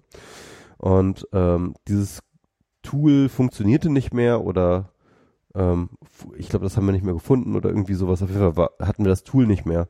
Und dann wäre die Alternative gewesen, halt, keine Ahnung, 200 Screenshots per Hand zu machen, äh, was halt irgendwie doof ist. Und ähm, Max war so gut und hat ähm, dann äh, ich seine total überflüssige Siegesgeste. Genau, hat halt mal eben schnell, äh, mal eben schnell so ein Skript gebaut. Das ist wahrscheinlich auch nicht wahnsinnig komplex, aber äh, wir brauchten es halt auch einfach nur. Ja, das war, das war genau diese, das war genau die Menge an Arbeit, die ich gehofft hatte, die es wäre, nämlich ganz wenig. Das war irgendwie, keine Ahnung, eine Stunde oder sowas, die ich daran gesessen habe. Schön, dass es geholfen hat. Das ja, freut mich sehr. genau. Du hast, äh, äh einen meinen Beitrag Anteil, geleistet. Du hast einen Beitrag geleistet für den Abend, ja.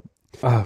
Kam auch gut an. Wir hatten gutes Feedback. Leute waren angeheitert. Aber so, so über die Pfaff-Kultur, das ist ja, das ist ja auch so ein eigenes, darüber müsste man eigentlich, weil, weil damals war, ich habe gelebt für die Pfaffs und ich glaube, das ist nicht mal so übertrieben. Ich weiß noch, ich kann mich noch an Abende erinnern, dass wir beide zusammengesessen haben und quasi die ganze Zeit auf unser Telefon gestarrt haben und immer wieder geguckt haben, wie viele Pfaffs wir denn heute schon gekriegt haben für unsere Sachen. Und immer, damals gab es noch diese, diese Webseiten, diese Pfaff... Äh, Favotta und... Favotta, und welche war das mit dem Haar? Äh, mit dem Hahn? Es gab die mit, ich glaube, das war Favotta. Favotta war mit dem Hahn. Favotta genau. war mit dem Hahn und Fafstar war das dann später. Der hat probiert, ja. ein Geschäftsmodell draus zu machen. Und, und ich fand das immer so, so auf der einen Seite war es halt, also damit hat man halt gesehen, wie viele, wie viele Sterne hat halt irgendein Tweet gehabt. Und das mhm. war, das hatte schon damals was von so die Fast-Charts, die, die waren von äh, Katrin Passek. Die Fast-Charts. Wo sie dann auch so gewichtete ähm, ähm, äh, wo sie das so, so gewichtet hat. Also ähm, wenn jemand halt viele Fafs auf einen Tweet bekommen hat, Ach so. Aber sehr viele Follower hatte, dann wurde das weniger gewertet, weil wenn du eh viele Follower hast, dann zählt das nicht so viel. Ah, okay, okay, okay, okay. Also sie hat da so ein kompliziertes Wertungssystem Natürlich, gemacht, natürlich. Ja. Und dann habe ich halt irgendwie daran rumgemeckert und meinte so, ja, aber was ist total beliebig und bla bla bla. Und dann hat Katrin Passig da eine eigene Kategorie mit MS Pro Charts gemacht, wo ich eigentlich immer nur, wo, wo egal was, ich war immer auf der auf Platz eins. okay was, was, was wir für einen Aufwand für diese dämlichen Sterne getrieben haben. Also ich meine so dieses, dieses Genau, also das war ein wirkliches Statussymbol, ne? Das, das war, also ich, ich weiß diese noch, dämlichen Tweets zu schreiben. Ich, ich, weiß noch an eine, ich weiß noch mal an eine C-Bit, wo ich irgendwie unterwegs war äh, ich glaube, du warst nicht mit oder so, aber wir hatten, wir waren irgendwie in DM-Kontakt oder sowas, irgendwie, keine Ahnung. Und dann kamen wir auf diese Idee, also es war zu der ganz, ich, 2009, 2010 oder sowas, ja. Ähm, und äh, da hatte, äh, und dann, und dann, da hatten wir einen, da hatte ich, glaube ich, ich oder du, ich weiß nicht mehr, keine Ahnung wer. Ich habe keine Ahnung. Da hatten wir, da, da hatten wir irgendwie einen Tweet, äh, da hatten wir einfach einen Namen, hatte ich einen Namen vorgeschlagen, glaube ich, für einen Tweet, der drei Pfaffs hat, ja, als Hattrick. also ich, ich, einfach nur diese Idee, ja, das ist halt irgendwie ein Tweet, der drei Pfaffs hat, ja, das war Wahnsinn. Wow. drei, drei Pfaffs? Alter, auf einen Tweet, drei Pfaffs? What the fuck? Ey, ja, Hammer. Das war, das war, es hat, das hat ja keine Sau gelesen, den ganzen Dreck. Man hat sich da so viel, so diese. Siehst ja immer noch keiner, aber, aber damals doch fast noch weniger. Ich hab, ich hab, ich habe wirklich tagelang reingesteckt, diese Tweets zu formulieren. Also das war, das war ein wesentlicher Teil meines Tagesablaufs war es, mir Gedanken darum zu machen. Also ich habe das nicht irgendwie am Schreibtisch gemacht, aber ich habe halt, wenn ich irgendwie die Idee hatte, wie man irgendwas twittern konnte, dann durfte man das natürlich auf, also dann musste man das erstmal so weit ausarbeiten, dass das, ähm, ich mache jetzt mal hier den Fernseher aus. Besser. Bevor sich die Frau da noch umzieht, weil ich nicht weiß, dass wir ihr zugucken. Und ich gehe mal aufs Klo. Fernseher aus. Ähm, so, und Michi geht kurz aufs Klo. Und ja, also das, das, das, das kann man, das darf man eigentlich niemand erzählen, was das, was das, was das für eine Arbeit war, dieses, dieses ganze, ähm, diese ganzen Tweets da zu schreiben und sich auszudenken und so und wie viel. Und ich habe jetzt also nach der Twitter-Lesung jetzt habe ich mir mal wieder einen Twitter-Client auf meinem Telefon installiert. Vorher hatte ich den komplett gelöscht. Und dann habe ich gedacht, ach, äh, war ja nicht alles schlecht. Und vielleicht könnte man ja hin und wieder mal was irgendwas schreiben und seitdem probiere ich das auch. Aber zum einen fehlt halt äh, fehlt halt das Heroin des äh, von Twittern, jedenfalls wenn man Tweetbot benutzt. Man, ich kriege jedenfalls keine, ich sehe nicht mal mehr irgendwelche Statistiken, wie viele Sachen, wie oft irgendwelche Sachen gefafft wurden oder sowas. Jedenfalls nicht im Tweetbot. Ich glaube, das mussten sie wegen irgendwelchen API-Änderungen irgendwann mal rausnehmen und den Twitter-Client werde ich mir jetzt nicht installieren. Und das andere ist halt, dass ich schlicht und ergreifend nicht die Zeit habe, um und und wenn ich die Zeit hätte, würde ich sie nicht dafür investieren wollen, um um mir solche äh, Tweets aus den Fingern zu saugen. Und das wird für mich der Hauptgrund bleiben, warum das ähm, mit dem Twittern sich endgültig komplett erledigt hat. Und das ist aber so dieses, dieses, dass man erstmal auf die Idee kommt überhaupt, und das war ja, das, damit waren, war ich ja nicht allein mit diesen, mit diesen massenhaften, mit diesen Pfaff-Gegucke und sowas. Das hast du genauso gemacht, das haben halt viele Leute um uns rum gemacht. Und nur darum kommt, kann ja überhaupt diese Idee von einer Twit-Crit aufkommen und, und, und von einer Twitter-Lesung und so und dieses Ganze, das dann so. Das hatte was Kompetitives, das war so eine, so eine Art, ähm, ähm, äh, wie heißt es, äh, äh, Poetry Slam of im Internet eigentlich, so, so, ja. so ein ständiger Poetry Slam im Endeffekt, der sozusagen so auf Haiku-Basis irgendwie im Internet stattfindet. Was man sich so für einen Kopf- und Followerzahlen gemacht hat und so eine Sachen. Das war, das war. Ich meine, das gibt's immer noch, ne? Aber ich glaube, also man muss auch sagen, man muss auch sagen, irgendwie Twitter hat sich auch diversifiziert in dem Sinne. Ich glaube, wir waren halt auch damals so, so Teil einer Szene, die ähm, Twitter halt in einer bestimmten Art und Weise interpretiert hat, als mhm. eben sozusagen so, ähm, wer hat den lustigsten Spruch, wer hat die lustigste genau. Message irgendwie. Und äh, das ist ja irgendwann, ähm, ich hatte das Gefühl, dass es dann irgendwann halt sozusagen so eine, ähm, so eine dezidierte Subgroup geworden von Twitter. Ich, ich war, ich hatte mich immer irgendwie, ähm, äh, in meinem, Twitter-Account nie so hundertprozentig dem verschrieben, sondern klar, ich habe immer auch irgendwie versucht, lustig und lustige Sachen zu sch ja. schreiben, aber ich habe halt auch immer irgendwie auch politische Sachen geschrieben oder irgendwie versucht, ähm, ich habe damit auch schon früh Aktivismus gemacht. 2009 mhm. war ja diese Netzsperren-Geschichte so, da war ich irgendwie so im ganzen netzpolitischen Ding war ich halt drin. Ich habe natürlich auch immer schon irgendwie Links geschert, die ich irgendwie interessant fand. Aber irgendwie hatte ich das Gefühl, dass zu diesem Zeitpunkt dann halt irgendwie die, die Szenen so auseinandergingen. Das war gerade dann irgendwie die, die lustigen Twitterer und dann halt irgendwie die Leute, die politisch getwittert haben und dann die Leute, die irgendwie interessante Links geshared haben. Und ich habe irgendwie immer irgendwie, ich habe mich irgendwie immer allem zugehörig gefühlt oder yeah. so, ne? Ich, ich weiß noch, wie ich irgendwann mal, wie, irgendwie mal so, ah, diese Pfaff, da, da bildet ihr, also für mich ist das nur so ein Bookmark-Manager ich klicke halt auf alles, wo ein Link drin ist, den ich mir später nochmal angucken will. Ja, klar. Und das ist für mich so, das genau, das ist dann auch andere. Und da ist für mich ja. eine Welt zusammengebrochen, dass irgendjemand ein Pfaffstar nicht oder so ein Sternchen nicht nutzen konnte, um seine, um, um, um, um seine Chartplatzierungswünsche äh, äh, zu verlautbaren oder sowas. Das war so. Und, und was, das ist auch noch so eine interessante Sache, was halt relativ schnell passierte, war, dass Leute äh, Pfaffs sozial benutzt haben, ne? Im mhm. Sinne von, ähm, du schreibst eine Reply an irgendjemand Genau. irgendwie und ähm, er pfafft die. Mhm. Gar nicht, weil die so wahnsinnig witzig ist, sondern auch so als so ein, Ich hab's gesehen. ja, ich hab's gesehen und äh, weiß zu schätzen, dass du Genau. mich irgendwie so wie ich es heute auch nutze. Genau. Und ich habe das damals, ich hab, fand das damals total schlimm. Ja. Ich fand das total doof. Ich habe mir so, ich, ich, ich benutze diese Pfaff-Funktion äh, äh, niemals sozial, sondern halt nur wirklich, um einen Tweet, den ich richtig gut finde, irgendwie Das erstens ist so, als ob du beim Eiskunstlauf eine Bewertungskelle nutzen würdest, um jemanden zuzuwinken oder so. Gut, gute Analogie, ja. Genau. Und, und, und ich habe mich ganz lange daran, ge- äh, mittlerweile mache ich es auch, ja. Also mittlerweile, also nicht immer, aber halt immer wieder so irgendwie, äh, ertappe ich mich dabei so, mh, also so irgendjemand äh, replied etwas auf mich und ich, m, und ich fühle mich geehrt dadurch oder keine Ahnung, oder ich finde das gut, dass jemand auf mich reagiert und und ich will was drauf schreiben, aber ich denke mir so, das ist jetzt auch nur banal, irgendwie was drauf zu schreiben, irgendwie. Und dann, ach ja, so ein Pfaff ist doch irgendwie, so das kriegt derjenige dann halt mit, so als Signal, dass ich so Appreciation of, Genau, Ja, so. Acknowledgement. So, Ja, genau, ja, ja, ja. ja, genau. Das ist ja, das ist, das ist alles, das ist, das hat sich schon echt äh, sehr stark verändert und ich finde das auch so, äh, ich, also ich finde das, ich finde das echt wirklich ohne ohne Eitelkeit angenehm, da nicht mehr drinnen zu stecken.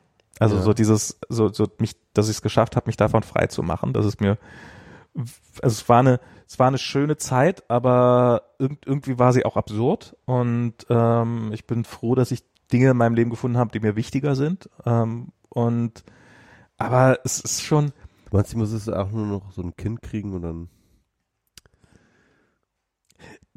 ja tatsächlich, also das ist, also ich sage jetzt nicht, dass du ein Kind kriegen sollst, aber äh, aber ich, es gibt ja auch ganz viele Eltern. Also das, das, das war halt, das, das fand ich halt auf dieser Republika, fand ich das halt, wie gesagt, ich habe halt irgendwo die Entscheidung getroffen, ah, ich gehe jetzt nicht auf die Republika, ich hole lieber Kolja aus dem Kindergarten ab. Und aber, das war, aber ganz ehrlich, äh, die, die Republika ist voller Eltern. ja, ja, ich weiß. Ist voller Eltern. Ich, also alle Leute, mit denen ich früher gesoffen habe, haben jetzt Kinder. Aber manchmal saufe ich mit denen trotzdem immer noch. also ich hatte diesen, dieses Foto get- getwittert, ähm, ich glaube, es war von Peter Wittkamps, ähm, ähm, also dessen Ja. Kind seinen Kinderwagen, wo dann halt ein eine, wo er selbst eine Bierflasche drin abgestellt hat. Ach so, das war, ja, okay. ja, da muss man irgendwie, ja, ich, äh, es, es gibt jetzt, jetzt gibt's quasi den Internetkindergarten. Da ist, äh, mal gucken. Es gibt den Internetkindergarten. Naja, es gibt nicht den Internetkindergarten, aber es gibt so einen Kindergarten hier im Kiez, der, äh, Die ganzen Internetkinder drin. wo, wo, wo so, wo ich die Hälfte der Eltern von früher aus dem Internet kenne. Okay, okay.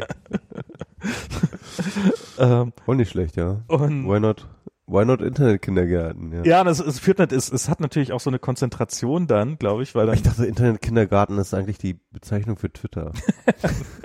ja, vom Internetkindergarten in Internetkindergarten. Ich meine, macht doch, macht doch nur Sinn. Also das ist, ähm, ja, das ist, äh, ich, aber es ist, ist tats also für mich hat's wirklich so eine so eine Verschiebung gehabt, dass halt dadurch äh, durch die durch die, dass ich durch meinen durch meine durch meine Familie, die mir halt so wichtig geworden ist, was ich früher auch mal total dämlich fand. Äh, Familie, wie kann eine Familie so? Äh, ja, sagt doch, dass Familie so wichtig ist. Äh. Und jetzt ist es plötzlich auch so. Jetzt ist es genauso wie du halt manchmal zurückfasst ein Reply, habe ich eine Familie, die ich äh, mit der ich gerne Zeit verbringe. dasselbe. Das ist quasi das praktisch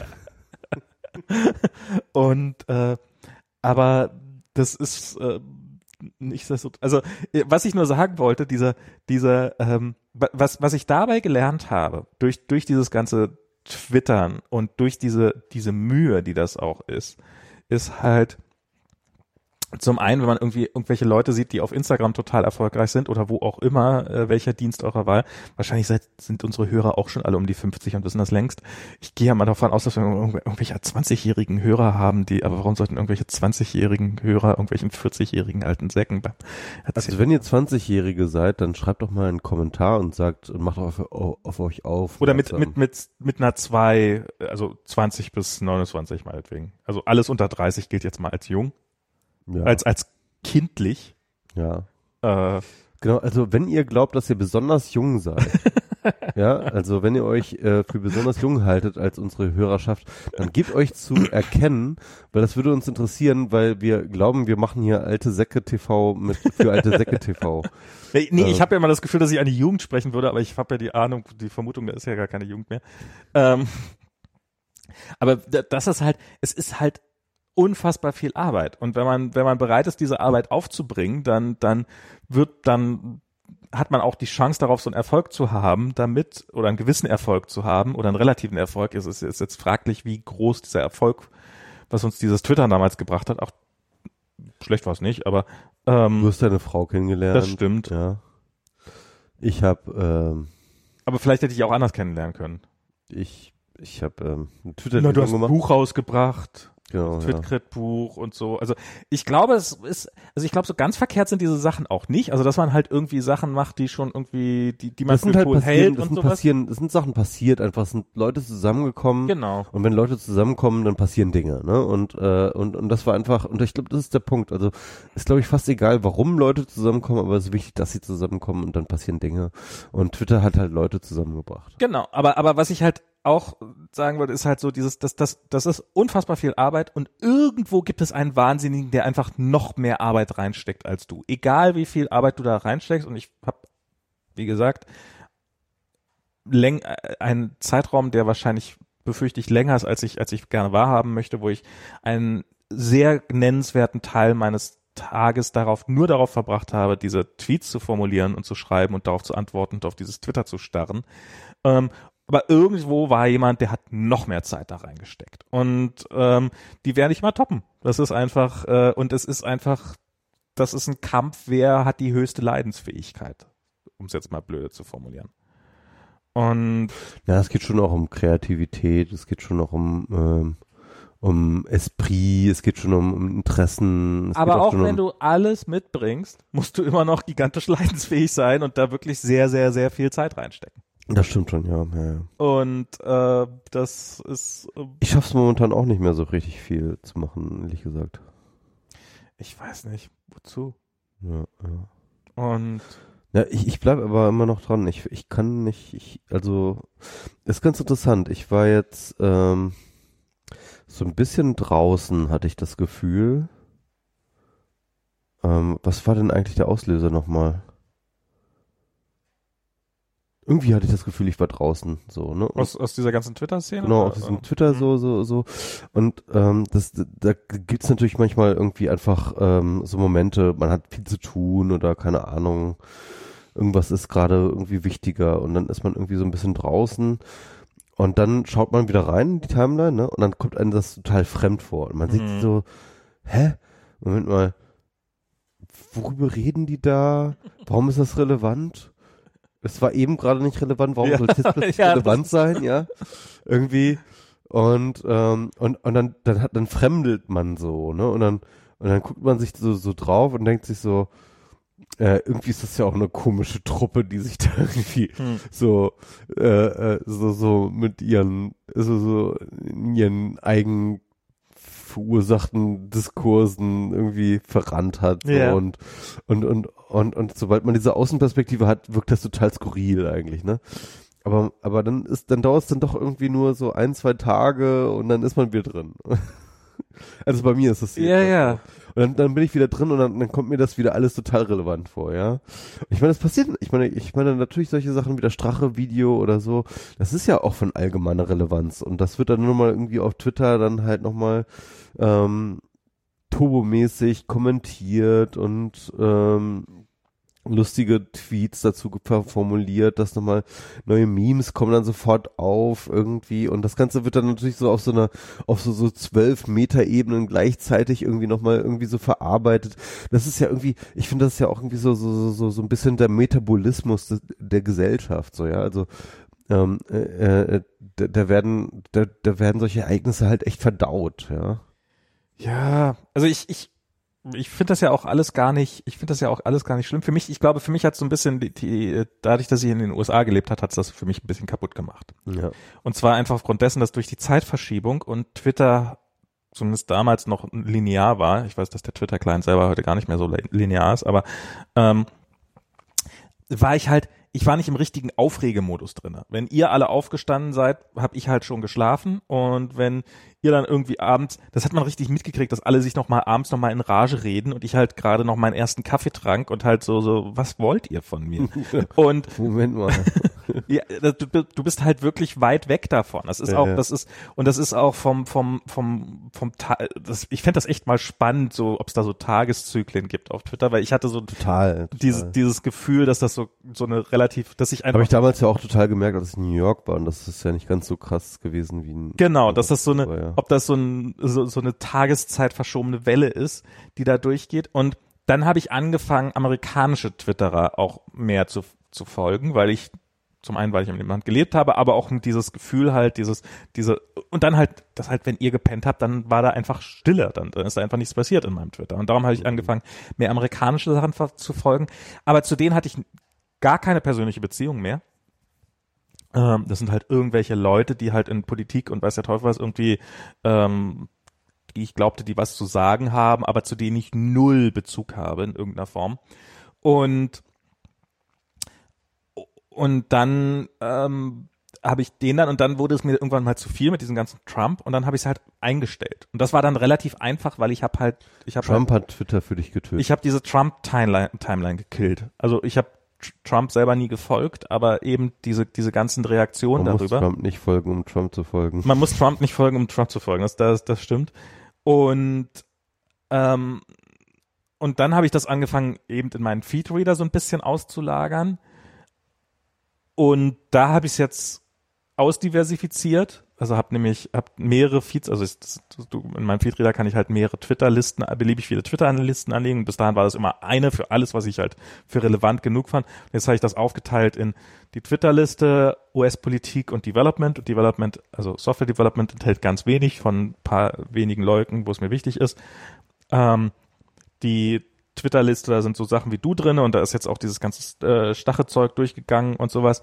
Und die US Politics, die markiere ich meistens nur noch ungelesen als gelesen. Ja, ist auch irgendwie ein bisschen langweilig geworden. Weil es ist halt, wenn man drei Tage verpasst, hat man nichts verpasst. Das Ja. ist, ähm, und wozu? Wozu soll ich es mir dann noch geben? Aber ich will nur mal ganz kurz auf diese ähm, Ja. Metabolismus-Analogie, weil das kommt mir gerade so vor, ob, ob das wirklich äh, sinnvoll ist. Ja, du musst es so, sich so, so vorstellen. Ja, also ähm, wenn du von außen drauf schaust, was so im Dickdarm abgeht, dann wirkt es einfach nur eklig und und ekelhaft. Aber ich glaube ganz ehrlich, die einzelnen ähm, Zotten und Bakterien Aha. im Dickdarm selber halten das total Halten das- für halten das relevant, total- was da abgeht. Ja, das ist total wichtig. Und ich glaube, so so ein bisschen ist das so wirklich so so so. äh, Twitter ist der Dickdarm des des öffentlichen Und Diskurses. irgendwoher muss die Scheiße herkommen. Genau. Und ich liebe es eigentlich, ein Dickdarm-Bakterium zu sein, das äh, Enzyme spaltet. Hoffentlich schafft das jemand. Schon wieder ein geiles Enzym gespalten. genau. Das Strache-Enzym. Äh, ja, Ja. Ach, ich, ja, das ist, das ist Verdauung. Ist eine gute, gute, gute Analogie dafür. Aber jetzt mit diesem ganzen, äh, wo, wo ich jetzt ganz froh bin, dass, dass mir mein Twitter-Account nichts mehr wert ist und ich ähm, überlege, ob man es, wir vermissen dich im Dickdarm, Max. Wir vermissen dich. es gibt ja, es gibt ja Suicide by Cop Okay. und ich frage mich jetzt, ob es inzwischen nicht äh, Twitter-Account Deletion bei Twitter gibt, äh, nämlich indem man einmal einen Witz über die Wahl macht und dann äh, Stimmt, oh, diese Geschichte. Oh, hofft, ja. dass irgendein äh, AfD-Troll äh, einen, einen meldet und Twitter darum mit null null äh, mit null Sympathie und null äh, Empathie einfach dir den Account dicht macht ohne weitere Fragen und du dann einfach eine gute Ausrede hast, warum man den Twitter-Account jetzt dicht gemacht hat und das äh, das auch war. Das ist mir auch echt ein Rätsel, was da abgeht. Also, weil ähm, der Punkt ist natürlich, ähm, da gibt es ja gar keine Richtlinie und gar kein Gesetz für, ähm, es wurde kolportiert, dass irgendwie Twitter ähm, äh, Druck bekommen hat von der EU-Kommission, Mhm. ähm, äh, gegen Wahlmanipulation vorzugehen. Eventuell gab es da halt sozusagen Hinterzimmer, also ich, ich interpretiere das so, dass es da Hinterzimmerabsprachen gab, ne? Ja. dass halt irgendwie die, die EU äh, Twitter den Zeigefinger in die Brust gedrückt hat und gesagt hat, die Russen werden hier das ganze äh, Inform Desinformationskampagne machen, bla bla bla. Ihr müsst da jetzt irgendwie, ihr seid die erste Linie der Defense und wenn ihr da hier nicht äh, sofort etc. macht, dann machen wir Gesetze, die euch irgendwie entsprechend noch schlimmer treffen oder keine Ahnung was irgendwie.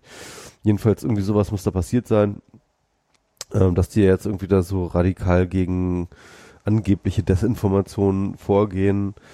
Ähm, Also für alle, die nicht so oft auf Twitter sind, das sind, es werden im Augenblick gerade für Manipulation des Wahlausgangs werden, werden massenhaft äh, Sachen gesperrt. ja, Account, absurd. Tweets von Absurd. irgendwelchen 2016, wo jemand ähm, Also äh, Ra- äh, äh, Rechtsanwalt Stadler, also Rechtsanwalt, ne, der dann halt irgendwann mal getwittert hatte, so, liebe AfD-Wähler, äh, ihr wisst, ne, irgendwie zur Wahl immer schön unterschreiben, den Wahlzettel so, ja, Mhm. also es war halt so, so ein Witz, ja, irgendwie, den er, glaube ich, vor fünf Jahren oder was irgendwann mal ge- getwittert hat. Ähm, und schon damals deswegen gut wurde, und deswegen wurde er jetzt gesperrt. das ist echt absurd. Also irgendjemand hat da offensichtlich diese alten, diese alten Tweets ausgebuddelt, hat die dann gemeldet und tatsächlich äh, Twitter hat nichts Besseres zu tun, als diese Accounts dann zu sperren. Das einzige, die einzige positive Interpretation, die mir einfällt zu dem Thema für Twitter, ist halt, dass Twitter beschlossen hat, dass sie eben wegen dieser ganzen Diskussion oder halt, ob sie den Finger auf die Brust gekriegt haben, dass, dass sie halt das Ganze so ins Absurde treiben, dass sie damit zeigen wollen, äh, also dass sie quasi dieses ganze System trollen, indem sie es ad absurdum führen. Ich glaube aber nicht, dass das der Fall ist. Sie haben einfach nicht genug Geld investiert in Moderation, in kompetente Moderation, wie das halt immer so ist. Ne? Du versuchst halt irgendwie sowas umzusetzen ohne, und dabei möglichst wenig Geld auszugeben. Ähm, das Problem ist halt immer noch mit äh, menschlicher Arbeit, dass sie nicht gut skaliert äh, in dem Sinne. Ne? Und äh, deswegen ähm, äh, holst du dir halt ein paar Dullis, irgendwie Leute, die vielleicht nicht mal richtig gut Deutsch sprechen irgendwie und äh, lässt sie dann plötzlich irgendwie Tweets moderieren. Und dann kommt da jetzt so, so ein Quatschraum. Ich meine, sogar die jüdische Allgemeine wurde ge gesperrt Ja, wegen irgendwelchen Anti-AfD-Geschichten. Es ist echt total absurd. Ähm, ja. Ja, das ist, das ist wirklich, ähm, das, das, das nimmt absurde. Aber das ist, wir hatten ja vor relativ kurzer Zeit die Diskussion darüber, ob, ob äh, sozusagen, ob WhatsApp-Streams oder sowas äh, ähm, ja zensiert werden sollen, also gefiltert werden sollen und so und ähm, und das ist für mich jetzt für mich ein weiteres Argument, warum ich finde, ähm, Ja, aber das, das würde ich nicht sagen. Also, weil ähm, ich, ich finde, es gibt. man kann es gut machen, aber man kann es auch scheiße machen und Twitter Genau. hat sich gerade dazu entschlossen, das scheiße zu machen und dann kann man halt auch nichts tun. Genau, also ich glaube, man, man muss unterscheiden zwischen der allgemeinen, ähm, der, der Frage, ob man Moderation will oder nicht und, ähm, äh, und, und der Frage von schlechter Moderation. Und ich glaube, ähm, schlechte Moderation ist kein Argument dafür zu sagen, Moderation an sich ist doof. Äh, weil Moderation, also Nee, ich sag nicht, dass Moderation. äh, Ich frage mich, ob es einen besseren Moderator gibt. Ich finde das, ich, ich finde das auch nicht. Ich, ich finde es ja sehr lustig, dass bei der, es gab ja in Berlin, gab es ja vor kurzem eine Demo gegen steigende Mieten und dafür, dass der, dass der, dass der Berliner Senat quasi die eine Wohnungsbaugesellschaft äh, verstaatlichen sollte. Ähm, und ich fand Deutsche Wohnen. die Deutsche Wohnen. Und ich fand es ja auf eine gewisse Art dann doch wieder lustig, dass äh, die Leute, die dafür demonstriert haben, dass der Staat eine Wohnungsbaugesellschaft verstaatlicht, dafür von Staatsangestellten, nämlich der Polizei, verprügelt worden sind. Ähm, weil da kam es ja zu Aussch also ich fand es nicht lustig, dass Leute verprügelt worden sind, aber es kam ja zu Ausschreitungen. Ich finde es irgendwie eine gewisse Ironie, weil offensichtlich ist auch der Staat nicht immer in der Lage, in eurem Interesse zu handeln oder wird es wahrscheinlich im Zweifelsfall auch nicht tun dass wie, das Potenzial dazu besteht, auch bei einem Staatsbetrieb wie der Deutschen Wohnen. Also insofern, ich sage nicht, dass der Staat der bessere Moderator wäre als die Privatfirma Twitter, weil ähm, zumindest nicht alle Staaten. Aber irgendwie, ich, Ja, man muss halt immer ambivalent sehen. Ich meine, ähm, eine Institution ist erstmal ähm, so gut wie eine Institution ist. hm, Und äh, ähm, also ich, ich kann weder diese totale etheistische ähm, Idee davon, wir müssen alle Dinge politischen ähm, äh, politische Legitimation unterziehen, nachvollziehen, die halt Mhm. halt mal oft gemacht wird, irgendwie so, so sagen so, ja, wie Twitter darf nichts äh, moderieren, weil die haben keine ähm, äh, demokratische Legitimation, äh, äh, juristische Legitimation, irgendwelche Dinge zu entscheiden. Ähm, da, ich sag mal so, Nazi-Deutschland war auch ein Staat, ja. Klar. So. Und ähm, äh, bevor es die Demokratie gab, waren die meisten Staaten absolutistisch drauf. Und ähm, es ist ähm, und, und und selbst Demokratien können widerliche Dinge tun und widerliche Dinge beschließen und, und, und schlechte Entscheidungen Und treffen tun es jeden Tag. und tun es jeden Tag. Also ähm, ich, ich bin, ähm, mir fällt es wirklich schwierig irgendwie. Natürlich bin ich für die Demokratie, aber nicht, weil ich finde, dass Demokratie immer die richt immer richtig liegt oder Demokratie immer richtig gut ist, sondern sondern weil ich daran glaube, dass es wichtig ist, ähm, ähm, Macht einzuhegen und in, Mhm. äh, in, in Prozesse festzusetzen und ihnen Checks and Balances gegenüberzustellen und solche Sachen. Also, ähm, aber aber dieses emphatische ähm, Demokratie hat immer Recht oder, äh, oder oder oder trifft immer die besten Entscheidungen. Das ist halt einfach Bullshit. Nee, Und also das auf gar deswegen, Fall. deswegen ähm, nur weil äh, ein privates Unternehmen irgendwelche Entscheidungen trifft, heißt es nicht automatisch, dass es schlechter ist. Ja, man kann darüber ähm, reden, welche ähm, sag ich mal, negativen Implikationen sich daraus ergeben und welche langfristigen Schwierigkeiten man da, äh, daran hat. Aber ähm, ich, ich bin erstmal nicht grundsätzlich dagegen, dass ein, ein, ein, ein Unternehmen irgendwelche Entscheidungen treffen muss. Ähm, ähm, Im Zweifelsfall äh, kann es das besser treffen als ein Staat, selbst als ein demokratischer Staat. Ja, sogar. Aber Zumindest ähm, kann es sich schneller anpassen, wenn, wenn es aber ich habe Genau. also ich habe jetzt gerade bei bei dieser man, man Sache muss immer fragen, wessen Interesse ähm, sind wie in welchen Incentives ausgedrückt, so, ja. Ja. Und ähm, äh, zum Beispiel kann halt auch ein Unternehmen wie Twitter oder so, ähm, natürlich haben die auch ein Incentive in der öffentlichen Debatte, in dem öffentlichen Ansehen von äh, äh, äh, äh, im öffentlichen Diskurs.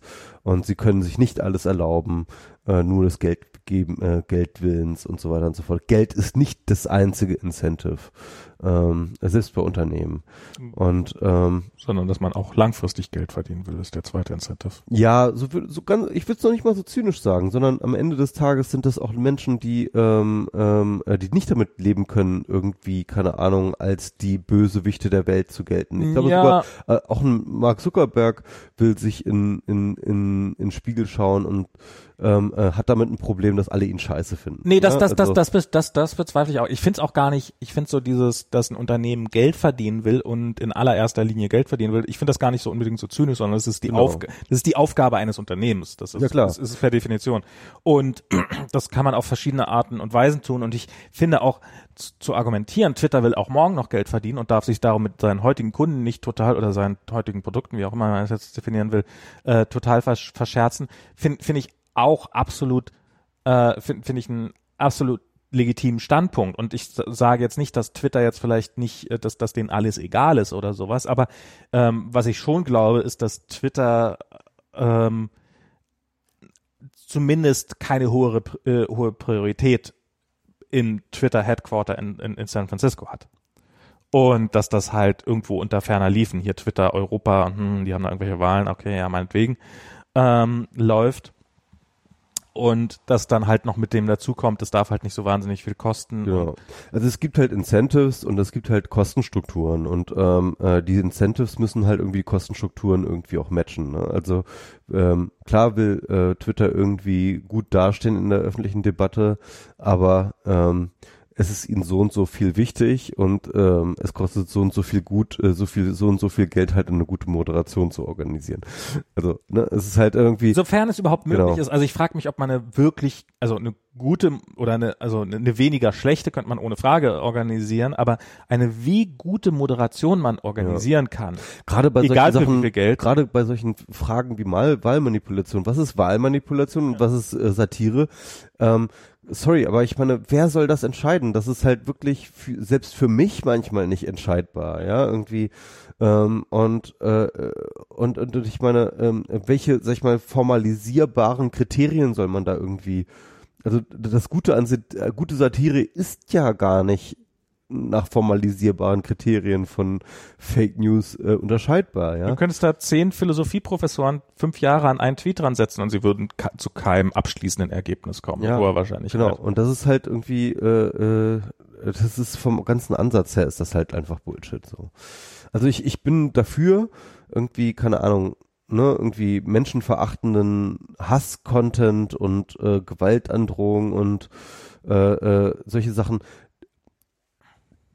die soll man irgendwie sanktionieren. Da bin ich total äh, ja. dafür so. Und äh, ich glaube, das muss man auch tun. Sonst kann man so, so sonst, sonst wird halt ähm, aus so einer Community schnell so ein Chesspool, ne? Aber mhm. ähm, ähm, aber sobald es darum geht, irgendwie um Wahrhaftigkeit von Informationen, ja, sei es irgendwie diese ganze Fake News Geschichte, sei es äh, äh, die ganze Wahlmanipulationsgeschichte, ähm, da kann man nicht vernünftig moderieren, ja, weil ähm, weil, weil man dann plötzlich anfangen müsste, über Wahrheit zu entscheiden. Was ist Wahrheit? Ja. Beziehungsweise was ist nicht nur Wahrheit, sondern ähm, was ist sozusagen ironisch ver verdrehte Wahrheit und was ist irgendwie mit Absicht manipulativ verdrehte Wahrheit.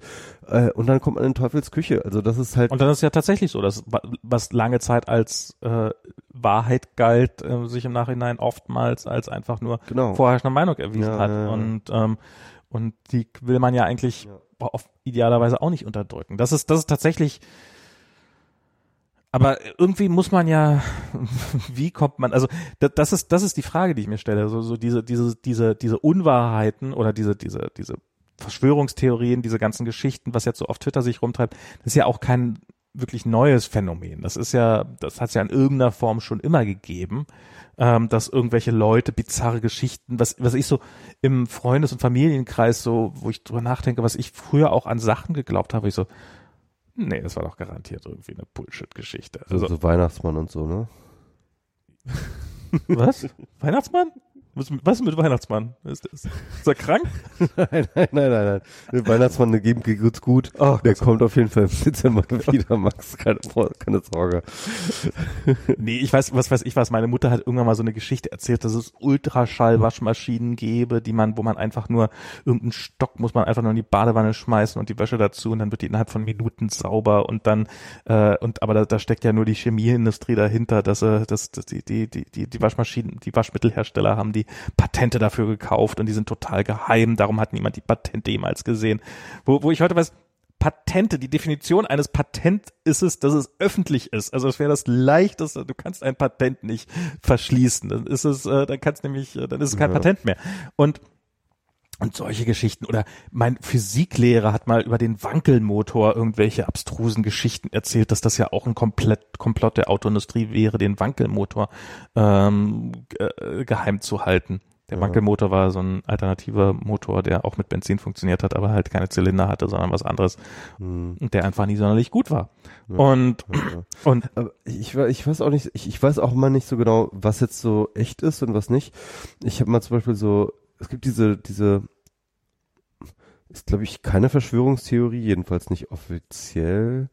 Jedenfalls. Äh, ich guck das, mal im offiziellen Verschwörungstheorieregister. Genau, genau, also äh, äh, das halt äh, die die Glühbirne, ne, irgendwie das halt ähm, relativ frühzeitig schon irgendwie in Anfang der 20. Äh, 20er äh, 20. Jahrhunderts äh, Glühbirnen erfunden wurden, deren äh, Draht halt ewig hält, ja und ähm, äh, dass die Glühbirnenindustrie das halt aber verhindert hat, äh, dass äh, da jemals diesen Patent drauf gemacht werden konnte ähm, und äh, und deswegen wir bis heute sozusagen immer nur Glühbirnen haben, die halt irgendwie durchbrennen, obwohl das eigentlich gar nicht notwendig gewesen wäre, weil. Aber inzwischen äh, haben wir LED-Lampen. Genau, mittlerweile haben wir LED-Lampen, aber mh, aber aber irgendwie damals irgendwie äh, ähm, also so ein Industriekomplett-Plot war.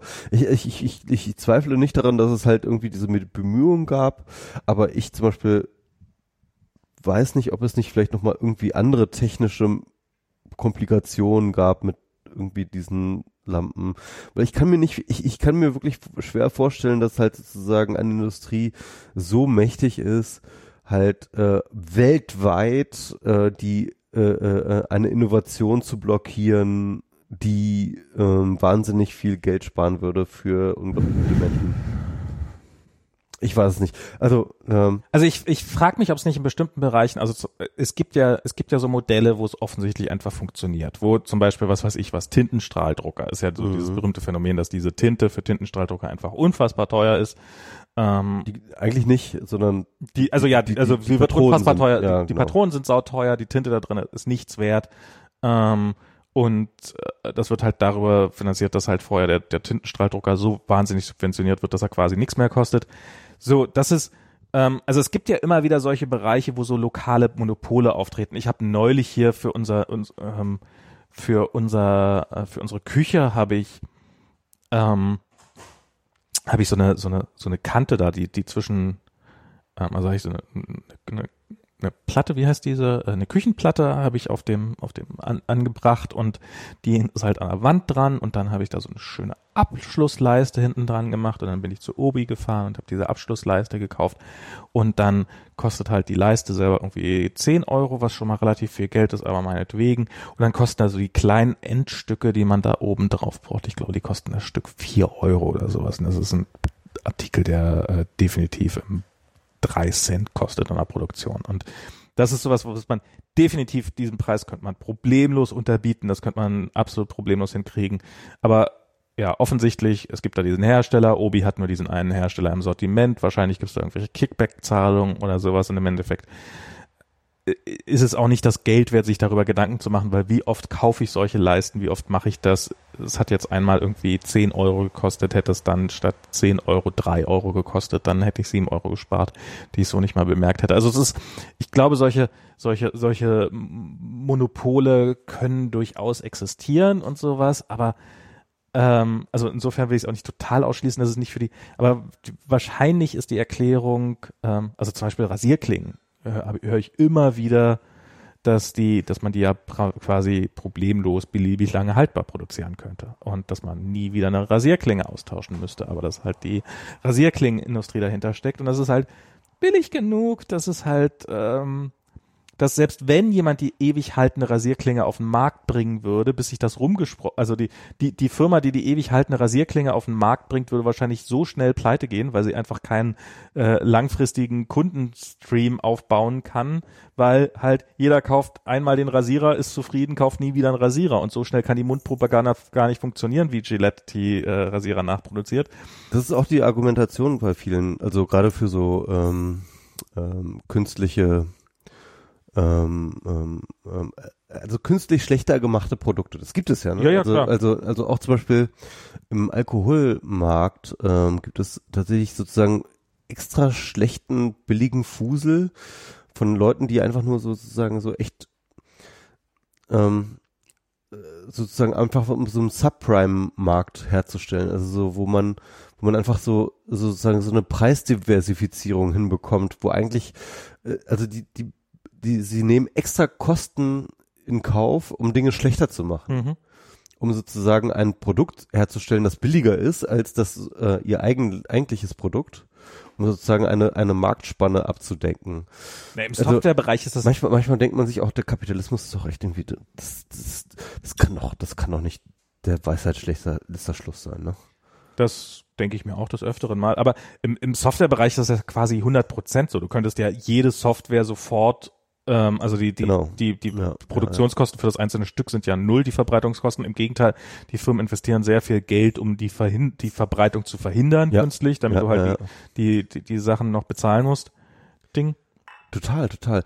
Und und ich meine, äh, nimm dir mal Twitter als Beispiel, also nochmal zurück auf Twitter, ja. weil ähm, wenn wir irgendwie anschauen, was so Twitter am Anfang war, ähm, da war das ja eine super offene Plattform mit dieser äh, sehr, sehr offenen API und im Endeffekt super usable. Klar, es hatte halt irgendwie seine Downtimes, das hätten wir auch schon, ne, so irgendwie. Ähm, aber im Endeffekt ähm, ist es gestartet als so ein total offenes, äh, offene Infrastruktur, wo jeder sich mit seinen ähm, Apps und Kram ranschließen konnte, irgendwie Aus Auswertungssachen ran tun konnte, irgendwie frei damit interagieren konnte, ähm, nach innen und nach außen. Und ähm, was wir halt gesehen haben über die Jahre war halt eine sukzessive, immer krassere Schließung des, der, der Plattform, immer mehr Kontrolle, immer weniger. Ähm, äh, der Dienst wurde eigentlich sozusagen immer schlechter, ja, also so Ja. von der, seiner in, technischen Infrastruktur.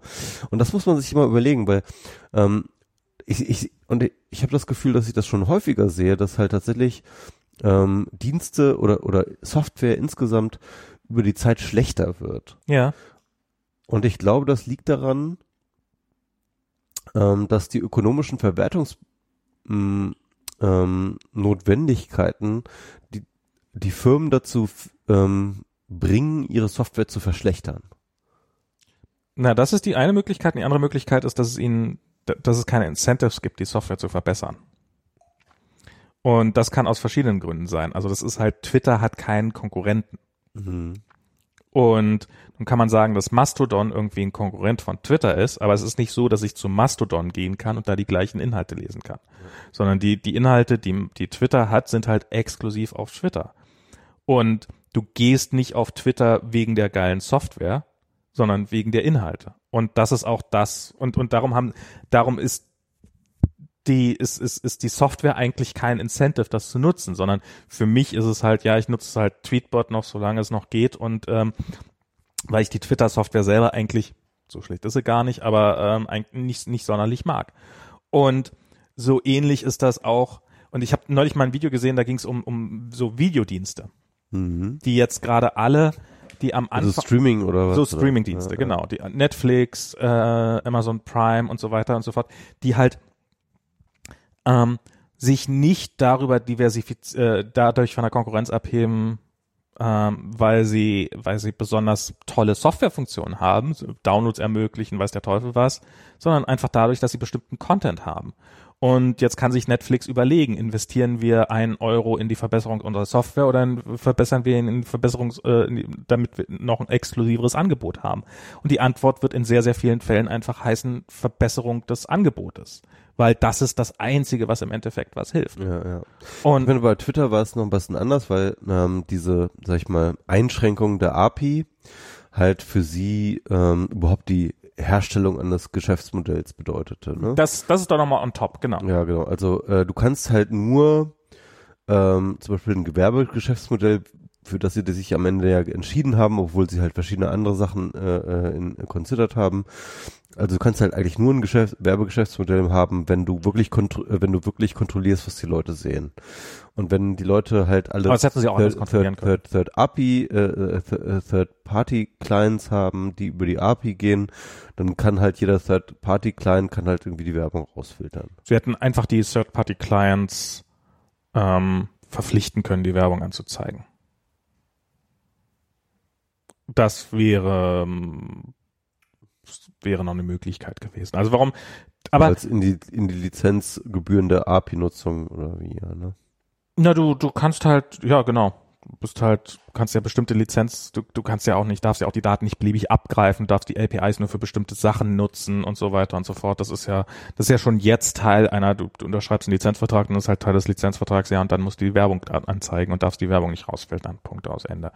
Und dann, ähm, ähm, ich glaube, warum, warum das bei Twitter so war, ist, dass sie, ähm, du, das, eine eine API macht unfassbar viel Arbeit.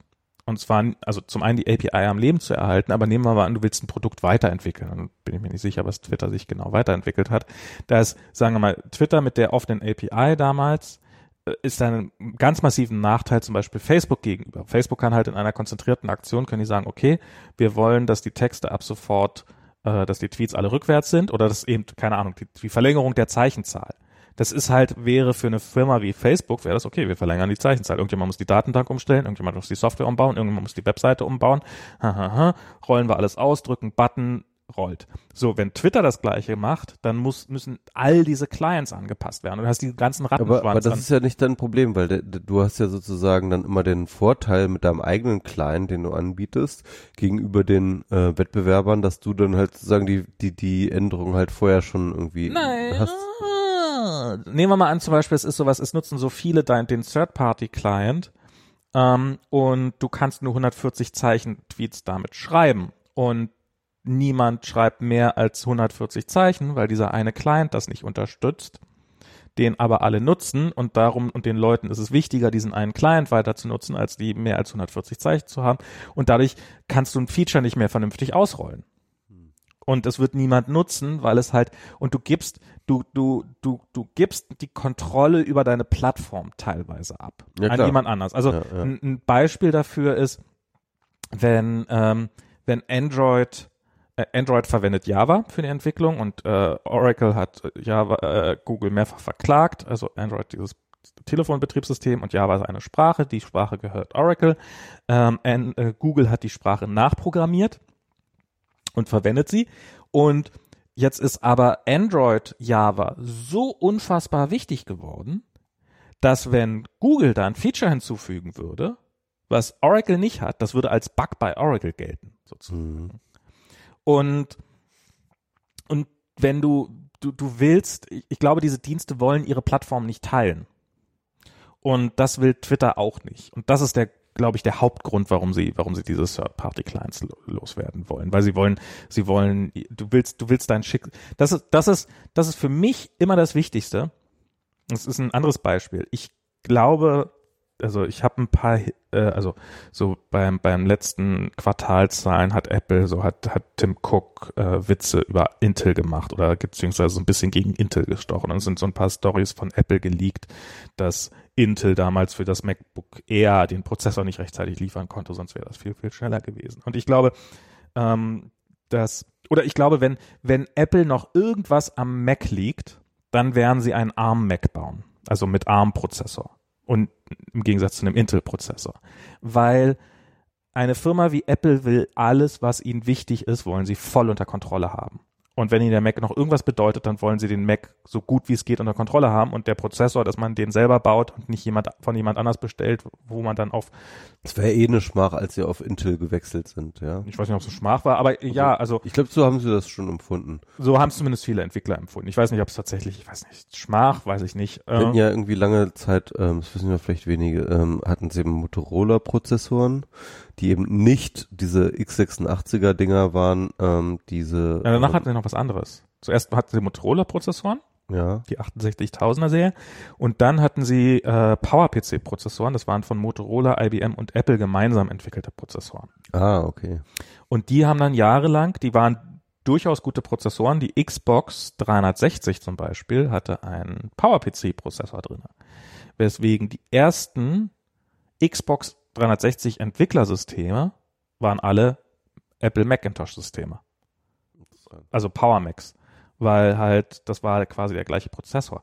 Und das war zu einem Zeitpunkt, als, als, ich glaube, genau, die Nintendo-Konsole, Sony und IBM äh, und, und Microsoft hatten PowerPC-Prozessoren in ihren Konsolen drinne stecken, was darauf hindeutet, dass es eigentlich eine ziemlich gute Plattform ist, wenn sich drei, drei Firmen, die die freie Wahl haben, welchen Prozessor nehmen, alle drei für diesen einen Prozessortyp entscheiden. Aber er hat halt auf Dauer, äh, der Intel-Markt war viel größer, Apple-Markt war winzig klein, niemand hat die Entwicklung in PowerPC-Prozessoren Ja, investiert. das, das ist irgendwie, ähm, ich, ich habe jetzt am Wochenende wieder ein Seminar gehabt, Ja. ähm, da habe ich über digitalen Kapitalismus geredet und ähm, jedenfalls, äh, was ich da halt gemacht habe, war halt ziemlich viel von diesen verschiedenen Plattform-Wars auch sozusagen zu analysieren. Ähm, unter anderem zum Beispiel diese ganze Entwicklung des ähm, Personal Computers und ähm, und die Geschichte von Microsoft, die ja auch ganz spannend ist. Ne? Mhm. Also Microsoft, die zuerst eigentlich ähm, äh, für IBM ähm, ähm, so eine Basic-Variante gebaut haben ähm, und dann diesen an, äh, diesen ähm, Auftrag bekommen haben, halt äh, ein, ein Betriebssystem für den IBM äh, PC zu bauen, der sozusagen eigentlich entwickelt worden ist als ein äh, Gegenspieler zum Apple II. Ne? Mhm. Und ähm, Microsoft baut dann halt irgendwie dieses äh, Betriebssystem ähm, ähm, äh, DOS, ne? irgendwie äh, damals irgendwie PC-DOS genannt, äh, was dann Microsoft, äh, was dann IBM sozusagen auf jeden äh, ähm, PC vorinstalliert und dann sozusagen jeder PC, den sie verkaufen, und das war ein großer Erfolg damals, irgendwie äh, für die damalige Zeit, äh, wie viele PCs sie verkauft haben. Also da müssen sie halt so Lizenzgebühren an Microsoft bezahlen. Und damit verdienen sie erstmal richtig viel Geld. Und dann profitiert aber Microsoft vor allem aus der Tatsache, dass dann äh, äh, verschiedene Firmen, ich glaube insgesamt drei, ja, irgendwie in einem Cleanbox, äh, in einem Cleanroom-Verfahren ähm, den BIOS von ähm, IBM nachprogrammieren Mhm. ja, und sozusagen der, deren gesamten Schnittstellen für Hardware sozusagen nachprogrammieren, ähm, was dann sozusagen dazu führt, dass halt ähm, unter anderem Compaq und ein paar andere Firmen halt IBM-kompatible PCs rausbringen. Das heißt also Und plötzlich es einfach billiger ist, das, Microsoft, das Betriebssystem von Microsoft zu lizenzieren, als es nachzubauen. Genau. Und ähm, das heißt mit anderen Worten, ähm, ja, plötzlich äh, wird diese Plattform von äh, IBM sozusagen zu so einer allgemeinen Plattform, Mhm.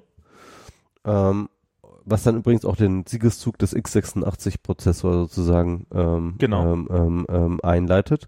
Ähm, auf der unteren Ebene und auf der oberen Ebene eben den Siegeszug von Microsoft, weil Mhm. plötzlich sozusagen alle Leute, die irgendwie IBM-kompatible CCPCs haben, dann sich für 40 Dollar nochmal irgendwie die ähm, MS-DOS ähm, als Betriebssystem ähm, besorgen. Beziehungsweise das bei den, bei jedem vernünftigen IBM-PC wahrscheinlich auch sogar dabei ist dann. IBM-kompatiblen Genau, IBM-kompatiblen Ja, ja, PC, genau. teilweise dann auch mitverkauft wird gleich. Und ähm, das heißt also mit anderen Worten, das ist, das ist die gesamte äh, Erfolgsgeschichte von Microsoft. Und sogar das DOS haben sie ja nicht selbst entwickelt, sondern haben sie eigentlich eingekauft äh, und äh, dann noch ein bisschen angepasst. Ähm, und dann halt eben als MS-DOS dann halt weiterverkauft.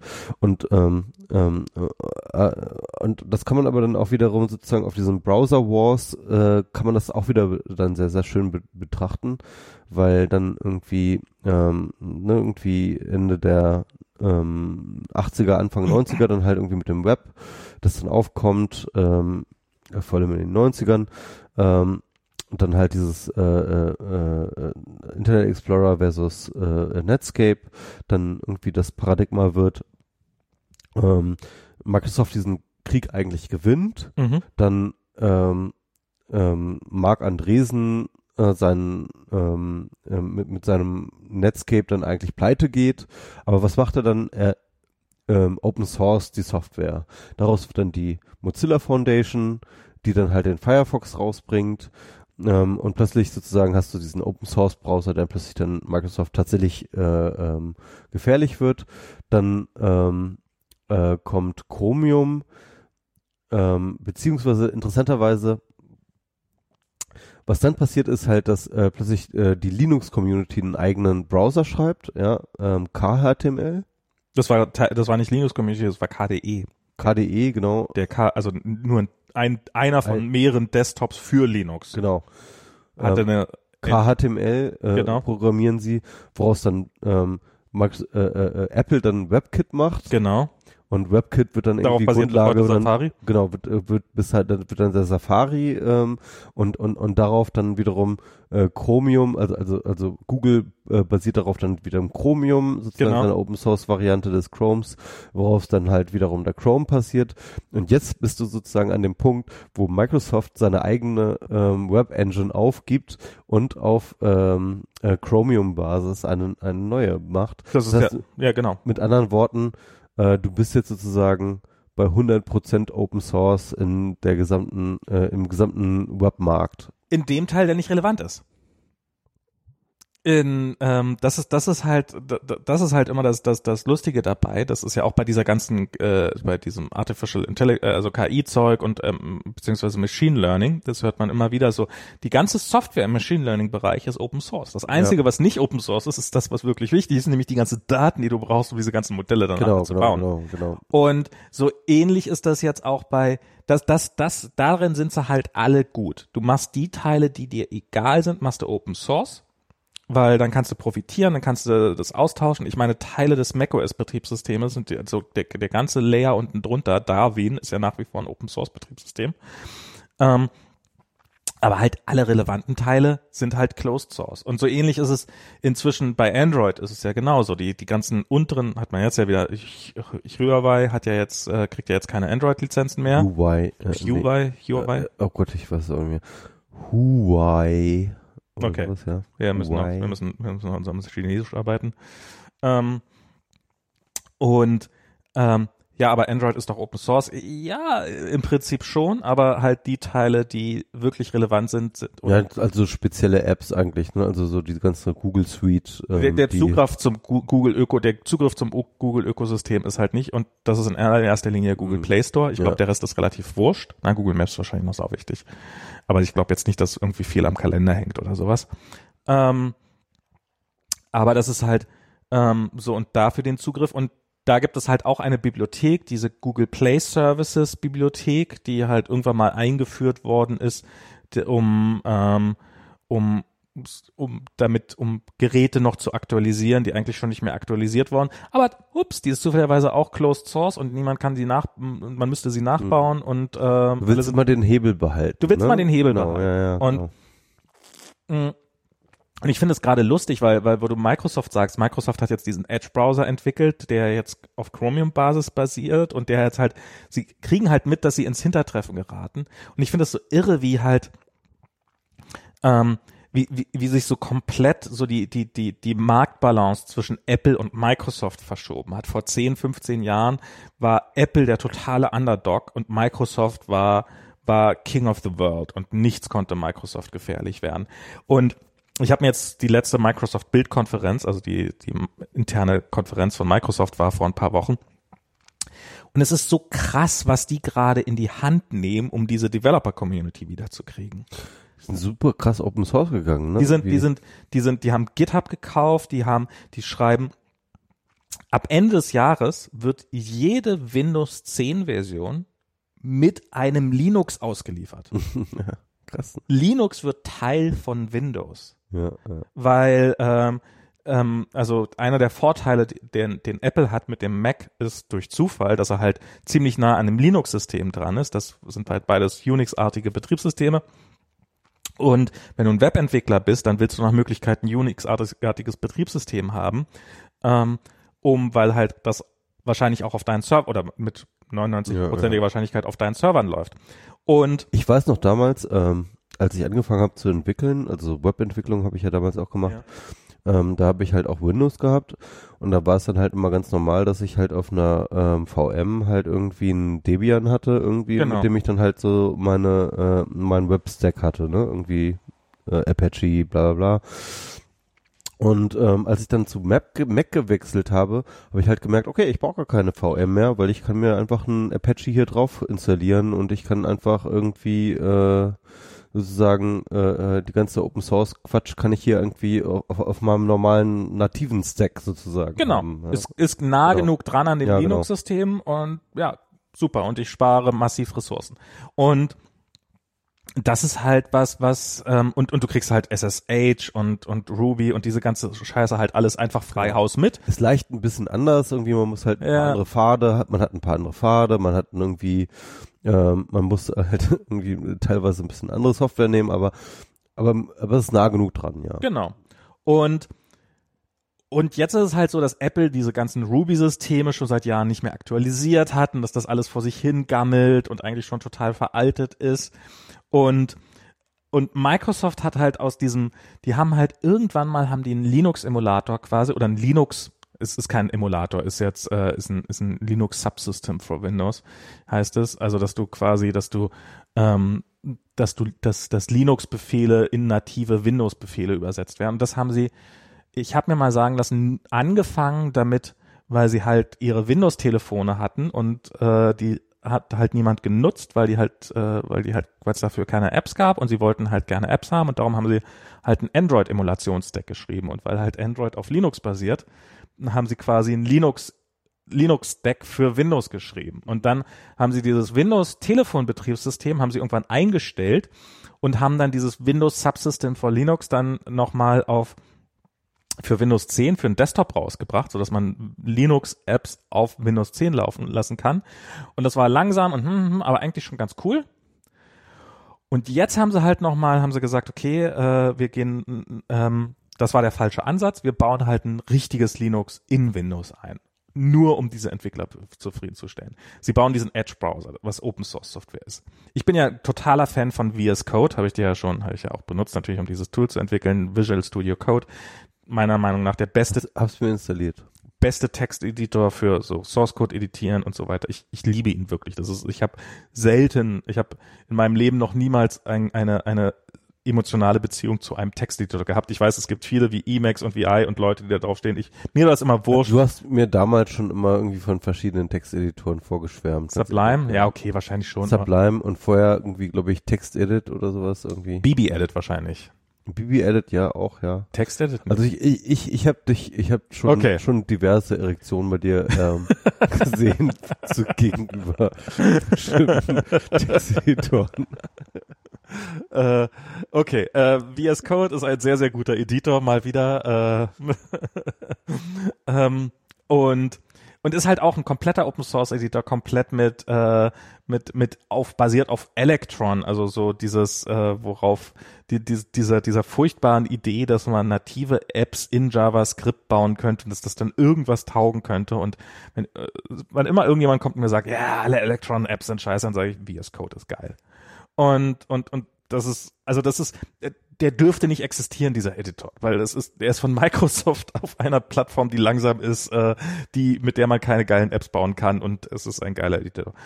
Ähm, die haben GitHub gekauft, also die, die geben sich und wirklich Mhm. viel Mühe, um sich bei dieser Entwickler-Community einzuschleimen. Und Wie Steve Ballmer sagte, Developer. Developers, Developers, Developers, Developers. Und vielleicht ist es das auch. Und ich kann mir auch vorstellen, dass das Ganze jetzt gerade so ein bisschen wieder kippt. Ich, ich, ich meine, der Punkt ist ja immer so, Betriebssysteme sind ein zweiseitiger Markt. Du hast halt irgendwie die User und du hast die Developer. Mhm. Ne? Und das sind diese zwei Seiten des Marktes. Und ähm, ähm, ähm, je mehr Developer du hast, desto attraktiver ist das Angebot für die User und je mehr User du hast, desto attraktiver ist das Angebot für die Developer. Mhm. Du hast sozusagen diese wechselseitige ähm, Netzwerkeffekte. Und ähm, ähm, und äh, dann macht es natürlich Sinn, die Developer sind natürlich eine kleinere Gruppe mit sehr, sehr viel spezifischeren Bedürfnissen. Und dann macht es natürlich Sinn, als Firma zu sagen, okay, wir ähm, machen uns besonders attraktiv für die Developer, weil wenn wir uns attraktiv machen für die Developer, dann bauen die tolle Software und das macht dann wiederum unsere Plattform wieder attraktiv für die User. Die User sind relativ schwierig zu adressieren, weil sie halt nicht so wahnsinnig spezifische Bedürfnisse haben. Die wollen einfach nur coole Software haben. Aber was In erster Linie wollen sie billige Geräte haben. die wollen billige Geräte und wollen coole Software. Mhm. Und ähm, deswegen ist es, glaube ich, interessanter für eine Plattform immer die Developer zu adressieren, zu sagen, okay, kommt zu unserer Plattform ähm, und baut geile Software, weil bei uns, ähm, ja, Aber in dem Fall adressieren sie die Webentwickler, die eigentlich in diesem Spiel fast schon sowas wie User sind, weil die entwickeln erstmal keine nativen Apps, sondern die entwickeln halt Websoftware, die dann auf irgendeinem Webserver läuft, der eigentlich wieder Microsoft total egal sein könnte. Aber wahrscheinlich ist es zum einen, um ihre ganzen äh, Azure Services und weiß der Teufel was zu verkaufen vielleicht, aber wahrscheinlich ist auch die Hoffnung, dass, ja, wenn die dann Web-Developer sind, vielleicht werden sie ja irgendwann Native Developers, die dann halt Apps bauen für unsere Plattform, für die wir dann wieder eine schöne JavaScript-Plattform anbieten, damit sie das dann wieder besonders gut auf unserem System machen könnten. Und das ist, das ist ein bisschen, geht das wieder in die Richtung, wo wir vorhin angefangen haben, als du willst deine Plattform own. Apple will hoffentlich, wenn ihnen irgendwas am Mac liegt, dann wollen sie den Mac own und dann wollen sie nicht von Intel abhängig sein und darum ist scheißegal, ob der ARM ein besserer Prozessor ist oder nicht, objektiv gesehen, aber Apple will diese Plattform own und darum müssen sie auch den Prozessor own und darum müssen sie den eigenen Prozessor bauen und darum glaube ich, wenn Apple irgendwas am Mac liegt, dann bauen sie einen ARM Mac. Und Twitter will seine Plattform own. Und das geht natürlich immer nur so weit, dafür musst du sie schließen. Und dieses, dieses, dieses Schließen, das kostet dich, das kostet dich Sympathien da draußen. Nicht nur Sympathien, das kosten dich auch Möglichkeiten Es- einfach. Opportunities, genau. Und, und, und, und vor allen Dingen deine, und also du verlierst dadurch potenziell Kunden. Das kann halt gut sein, du kannst die Plattform schließen zu dem Zeitpunkt, wo die Kunden gerade nicht raus können und keine Wahl haben, oder sie hauen dir ab. Und Microsoft ist jetzt gerade offensichtlich wieder in so einer Phase, in der sie glauben, sie öffnen ihre Plattform, eben Windows, das Kernstück ihrer Plattform wird geöffnet für Linux, für Linux-Apps, ähm, um, um, um Leute für ihr System zu werben.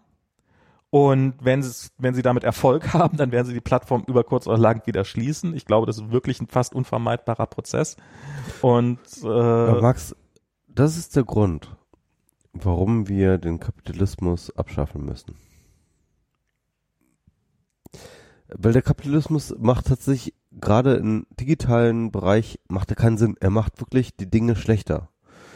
Wenn du, ich sag mal, abseits vom Kapitalismus, welche Incentives hättest du für Plattformen?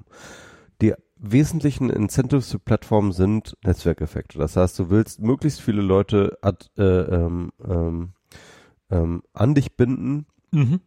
ähm, die auf deiner Plattform Dinge tun, sei es irgendwie Entwickler, die irgendwie geile Apps bauen oder sei es irgendwie User, die irgendwie dort geilen Content kreieren oder wie auch immer.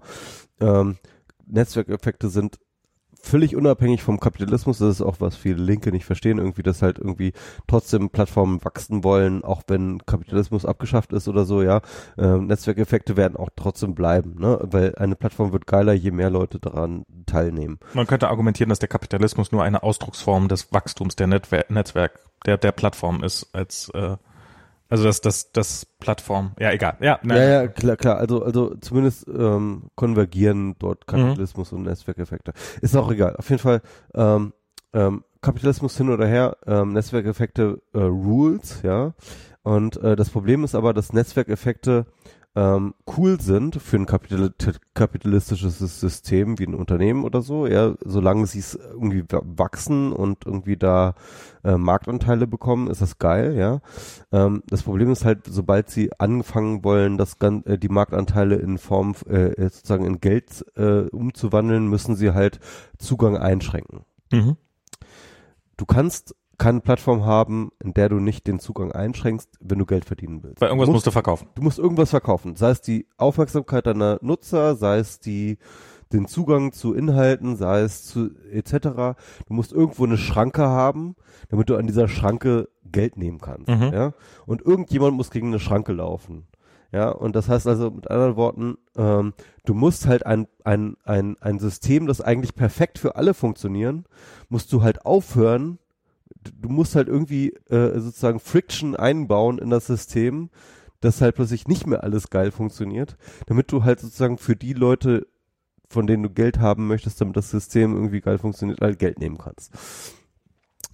Und das heißt mit anderen Worten, der Kapitalismus kann in dem digitalen Bereich eigentlich nur Dinge schlechter machen Mhm. weil du halt irgendwie für das Geschäftsmodell halt ähm, etwas, was für alle funktioniert, einschränken musst, damit du irgendwo Geld nehmen kannst. Und das ist halt, das, das kann man an dieser Geschichte von Twitter so wahnsinnig gut äh, äh, studieren, aber äh, an allen anderen äh, Plattformen äh, auch sehr, sehr gut. Du musst eigentlich etwas, was äh, für, für ohne Kosten für alle möglich wäre, musst du künstlich einschränken, damit du irgendwie Geld verdienen kannst. Naja, aber ohne Kosten für alle. Ich meine, ähm, Twitter zahlt sehr viel für Server und Entwickler und für, äh, für einen Haufen Leute und Also vergleichsweise kommen. ich weiß nicht, wie hoch die operativen Kosten von Twitter sind, aber ich glaube, die sind äh, schon ordentlich. Wahrscheinlich, also ich könnte mir schon vorstellen, irgendwie schon, irgendwie so Moderation ist schon das teuerste und so, ne? Das glaube ich keine Sekunde. Nee? Also ich wette, das Also Serverkosten, sorry, aber können mal nachgucken. Also ich meine, es steht ja im Zweifelsfall alles in den Twitter-Geschäftsberichten drinne. Was, was die sind die public? Ja klar, das ist ja eine Public Traded Company, das müssen Ja. ja öffentlich machen. Ja, ja. Okay. Das ist, ähm, das ist, ähm, die, die Zahlen sind öffentlich und das, das werden ordentliche Zahlen sein. Das wird zwei Drittel ihres Umsatzes sein oder irgendwie sowas in dem Dreh, was sie für Entwickler und für äh, Server ausgeben.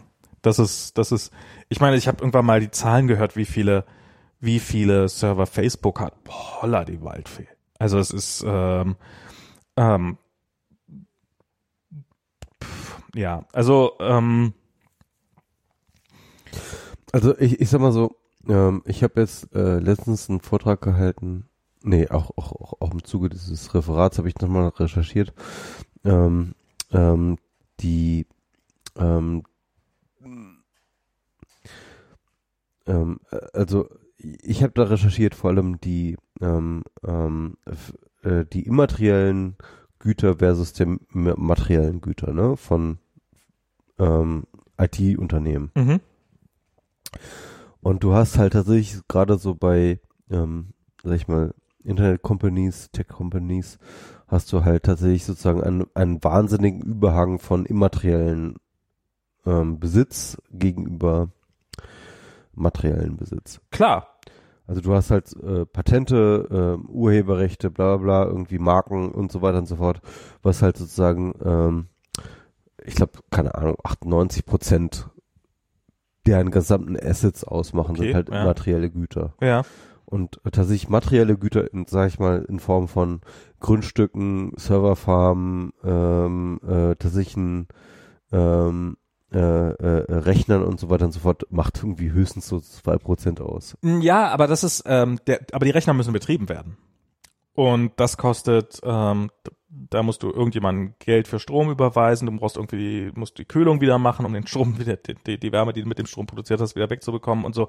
Und das ist, das ist schon, ich, ich weiß jetzt die, die exakten Zahlen nicht, aber ich glaube, das ist, äh, ich glaube, das ist schon ziemlich substanziell. Also das ist so, dass es gar nichts kostet, halte ich jetzt für eine, Nee, gar nichts, aber, aber, aber, aber ich sag mal so verglichen zum Gesamt ähm, Corporate ähm, Geldfluss ist das relativ gering.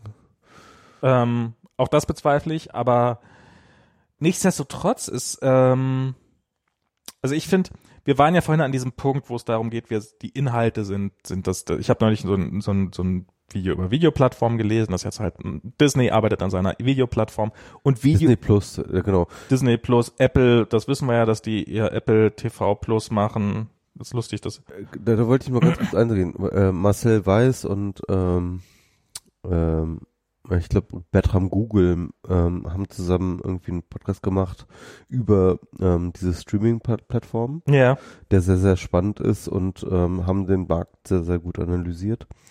Ähm, und ähm, das Disney Plus ist wirklich so super spannend, weil wir hatten, glaube ich, bei unserer Mhm. letzten Folge hatten wir zum Beispiel auch diese ganze Marvel-Geschichte nochmal Genau. äh, äh, gemacht, wo ich so von Marvel gesperrt habe. Also Marvel, also Disney hat ja tatsächlich sozusagen, denen gehört Marvel, denen gehört auch Star Wars mhm. und die revoken halt ja gerade die ganzen Lizenzen Mhm. äh, von den ganzen anderen Streaming-Anbietern, die halt irgendwie irgendwelche Marvel-Inhalte oder wie auch immer haben.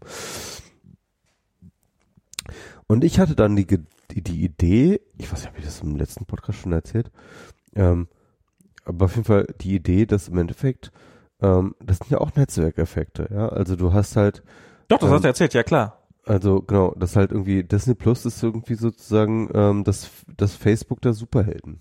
Ja, ja, ja, genau. Genau, ja, Genau, das hast ja. du erzählt. Okay, ja, okay, gut. Ja, genau. Äh, Wir, wir haben immer mehr von diesen Videostreaming-Diensten. Die Videostreaming-Dienste, denen ist es das einzige, der, der Grund, warum die auf dem Markt sind, ist ja nicht, um bessere Software zu bieten, um geilere Features zu haben, sondern einfach den gleichen Content, den du bisher bei Netflix, Netflix gucken konntest, kannst du jetzt nicht mehr bei Netflix gucken. Du musst jetzt uns nochmal 10 Euro abdrücken. Ähm, du hast, der, der Markt vergrößert sich Könnte bestenfalls es auch als Geiselhaft betrachten. und dann könnte es auch als, ja, als, als Geiselhaft ist jetzt, genau. Wir, wir haben Iron Man. Wenn du Iron Man in deinem Leben nochmal wiedersehen willst, also so Dann kommt- Knarre dann- an den Kopf, so ja, Äh, dann, dann musst du jetzt hier aber auch mal unser Disney Plus Genau. Abo machen, ja. Genau.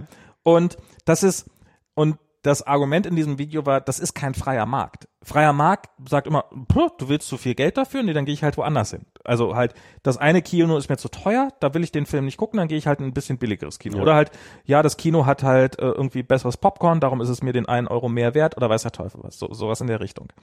Und aber bei den bei diesen Streaming-Diensten ist das ja nicht der Fall. Es ist ja nicht so, dass ich, wenn ha, die Netflix der Netflix die Netflix-App ist so scheiße, darum lade ich mir halt die Netflix 2 App runter von irgendeinem anderen Hersteller und da kann ich den gleichen Content haben. Wenn du diesen Content willst, dann musst du halt die Netflix-App haben. Und darum haben die Firmen keinen Incentive, ihre ihre Software zu verbessern. Und darum ist denen das total egal. Das das was was die da hatten in dem also der hat vorgeschlagen, man muss halt diese Exklusivbindung ver verhindern. Und wo man, aber das gab's tatsächlich in den USA schon mal. Und zwar hatten die Studios, die ganzen Filmstudios, hatten eigene Kinos. Mhm. Stimmt, ja, ja. Stimmt, Und ja, ja. das war halt, wenn du halt den neuen Iron Man sehen wolltest, dann musstest du halt in das Kino, weil das Kino konnte den nicht spielen, weil die haben halt zu einem anderen Studio gehört. Stimmt, ja. Ich Und.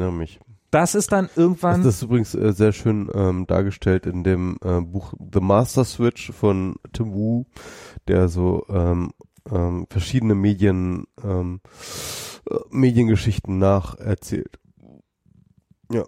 Und, und das ist dann irgendwann verboten worden, dass diese, dass, dass die diese Exklusivverträge mit den Kinos haben. Mhm. Was die Studios, die Hollywood Studios äh, erstmal fast komplett zerstört hat, aber den Kinomarkt natürlich massiv aufgerollt hat und äh, wesentlich besser gemacht hat und man könnte, das ist ja immer das Irre, das ist ja, äh, viele tun ja immer so, was, was für die Firmen gut ist, ist gut für die Wirtschaft. Nee, ähm, für die Wirtschaft ist im Zweifelsfall gut, dass die aktuellen Firmen sterben und dafür drei neue Firmen entstehen. Das ist, oder, oder dass die Firmen leiden und halt massiv kämpfen müssen, weil halt so, so viel Kon Konkurrenz entsteht. Das ist im Zweifelsfall gut für die Wirtschaft. Und das war genau so ein Fall. Die, die, die Studios mussten sich plötzlich anders. Und jetzt holen sie sich dieses Monopol wieder zurück.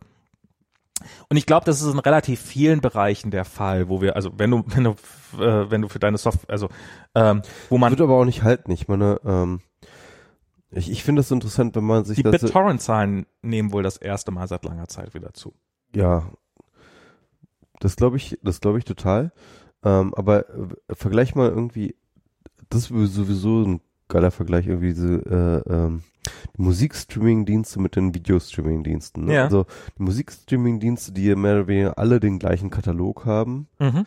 ähm, zu alle ungefähr den gleichen Preis, Mhm. weil man definitiv davon ausgehen kann, dass sie sich so absprechen. Das sind ja irgendwie sowieso Nee, das sind, das sind die, das sind die Labels, die halt die Verträge so machen. Genau, das sind die, so die drei Major Labels, die halt einfach die Verträge so machen, aber die sprechen sich ab, da bin ich mir sicher. Ja, keine Ahnung, ja. Hm. Und ähm, und dann aber halt irgendwie Musik, äh, äh, die Videostreaming-Dienste, die sozusagen ihren eigenen Content alle Mhm. irgendwie produzieren und dann halt irgendwie sozusagen sich diversifizieren. Ähm, ich glaube auch auf lange Sicht wird es halt wieder zu so einem gemeinsamen Pool führen. Ne? Also Mhm. wie, wie bei den Kinos ja auch im Endeffekt dann am Ende dann wieder gesiegt hat, dass sie sagen, okay, es macht keinen Sinn irgendwie. Ähm, Das haben sie ja nicht von alleine, wie gesagt, da wurden sie ja gezwungen. wurden sie gezwungen? Ja, ja, das war eine, äh, das war eine gesetzliche, das war eine Gesetzesänderung, die dazu kam. Ah, okay, okay. Ja, eventuell muss das auch passieren. Dann. Das ist, das, das finde ich ganz spannend, weil ähm, mit der Musik, da sieht man halt auch die, die, es fällt ihnen schwer, sich da auszudifferenzieren. Also du hast halt, du kannst halt Apple Music haben, du kannst Amazon, Amazon Music ist ein bisschen schlechter, Spotify hat wahrscheinlich die größte Auswahl oder Apple hat die größte Auswahl. Keine, Ahnung wer. Und plötzlich geht das auch, dass du Apple Music auf einem Sonos hören kannst, wo ähm, was ja sonst bei Apple normalerweise gar nicht geht, dass du irgendwas nutzen kannst. Jetzt kannst du auch hier äh, Apple TV und sowas kannst du auch auf dem Samsung Fernseher nutzen, brauchst gar kein Apple TV nutzen, um die ganzen Apple TV Sachen gucken zu können, weil halt plötzlich ist das für die auch wieder relevant, dass sie auch auf einem Samsung Fernseher gerne ihre Fernsehserien verkaufen wollen und nicht nur auf einem Apple TV. Und ähm, und, und Spotify ist ja gerade die, ähm, die, die, die gehen ja so in Podcast. Stimmt, oh, der Podcast-Markt, ja. Und ich glaube, das ist der Grund dafür, weil sie halt wissen, über einen Musikmarkt können sie sich nicht äh, differenzieren. Da, da, da sind sie halt nur einer mhm. unter vielen und werden im Zweifelsfall mit einem Preis gegen die Wand gefahren. Und ich nehme mal an, dass sie irgendwelche, äh, dass in ihren Verträgen drinne steht, dass sie keine, keine Artists selber signen dürfen und sowas. Also das könnten, das könnten sie ja, damit könnten sie ja alle anfangen. Sie könnten ja einfach Künstler selber exklusiv unter Vertrag nehmen. Ja, das frage ich mich auch, also warum das nicht passiert. Ne? Ich nehme an, das wird in ihren Verträgen drinstehen mit den Music Labels, dass sie das nicht dürfen. Okay. Mhm. Kann ich mir nicht vorstellen, also. Also wenn ich, dafür wenn ich Musik macht, dass sie das nicht, dass sie das irgendwie auf sich. Äh Offensichtlich nicht, weil sie haben alle die gleichen Konditionen im Großen und Ganzen und nicht mal Apple fliegt da raus. Äh, Michi, Michi schläft, glaube ich, gleich auf dem Klo ein. Ähm, und und ich glaube, das ist der Grund, warum Spotify so knallhart in Richtung Podcasts geht. Was jetzt auch keine Neuigkeit ist. Ach ja. Ich glaube, ich glaube, wir machen ja mal langsam Ende Gelände. Michi sieht aus, als ob er gleich hier auch einschlafen würde. Ich bin auch müde. Gott, schon kurz vor Mitternacht. Das war noch Zeiten, als man bis nach Mitternacht durchgehalten hat. Ach ja, ähm, was ich mir, was ich mir von Apple ja wünschen würde zur WWDC, ist ähm, keine neuen Features oder sowas, sondern das, also was, was ich gerade feststelle, ist, dass ähm, wegen Apples bekloppter Lizenzpolitik, ähm, also das, das Ding ist, äh, noch, noch mal anfangen, ähm, ich bin jetzt plötzlich wieder App-Developer, das erste Mal seit sehr, sehr langer Zeit und ich war halt lange in diesem Facebook. Äh, Ökosystem drin und da haben das andere Leute für mich wegabstrahiert, die meisten dieser Probleme. Ich wusste, dass diese Probleme existieren und ich finde es haarsträubend genug. Ich dachte aber, naja, sind Probleme, was, was so erstmal nur Facebook betrifft äh, oder zumindest nur sehr, sehr große Firmen, daran gibt es nichts zu ändern. Jetzt komme ich raus, bin selber App-Developer und stelle fest, exakt die gleichen Probleme existieren bei jedem kleinen Laden auch. Ähm, nur plötzlich sind es nochmal direkt meine Probleme. Und zwar das Problem ist, dass man nämlich, ähm, dass sehr, sehr viele Leute auf diesem Planeten entwickeln den ganzen Tag iOS-Software. Und diese iOS-Software muss auch irgendwo getestet werden.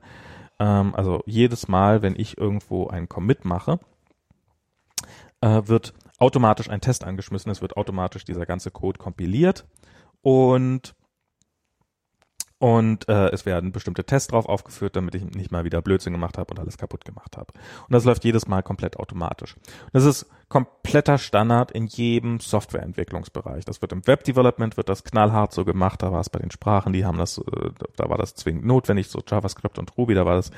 Ähm, ansonsten ist es schwer, vernünftig den Ruby-Code zu schreiben, wenn man ihn nicht sehr, sehr gut testet.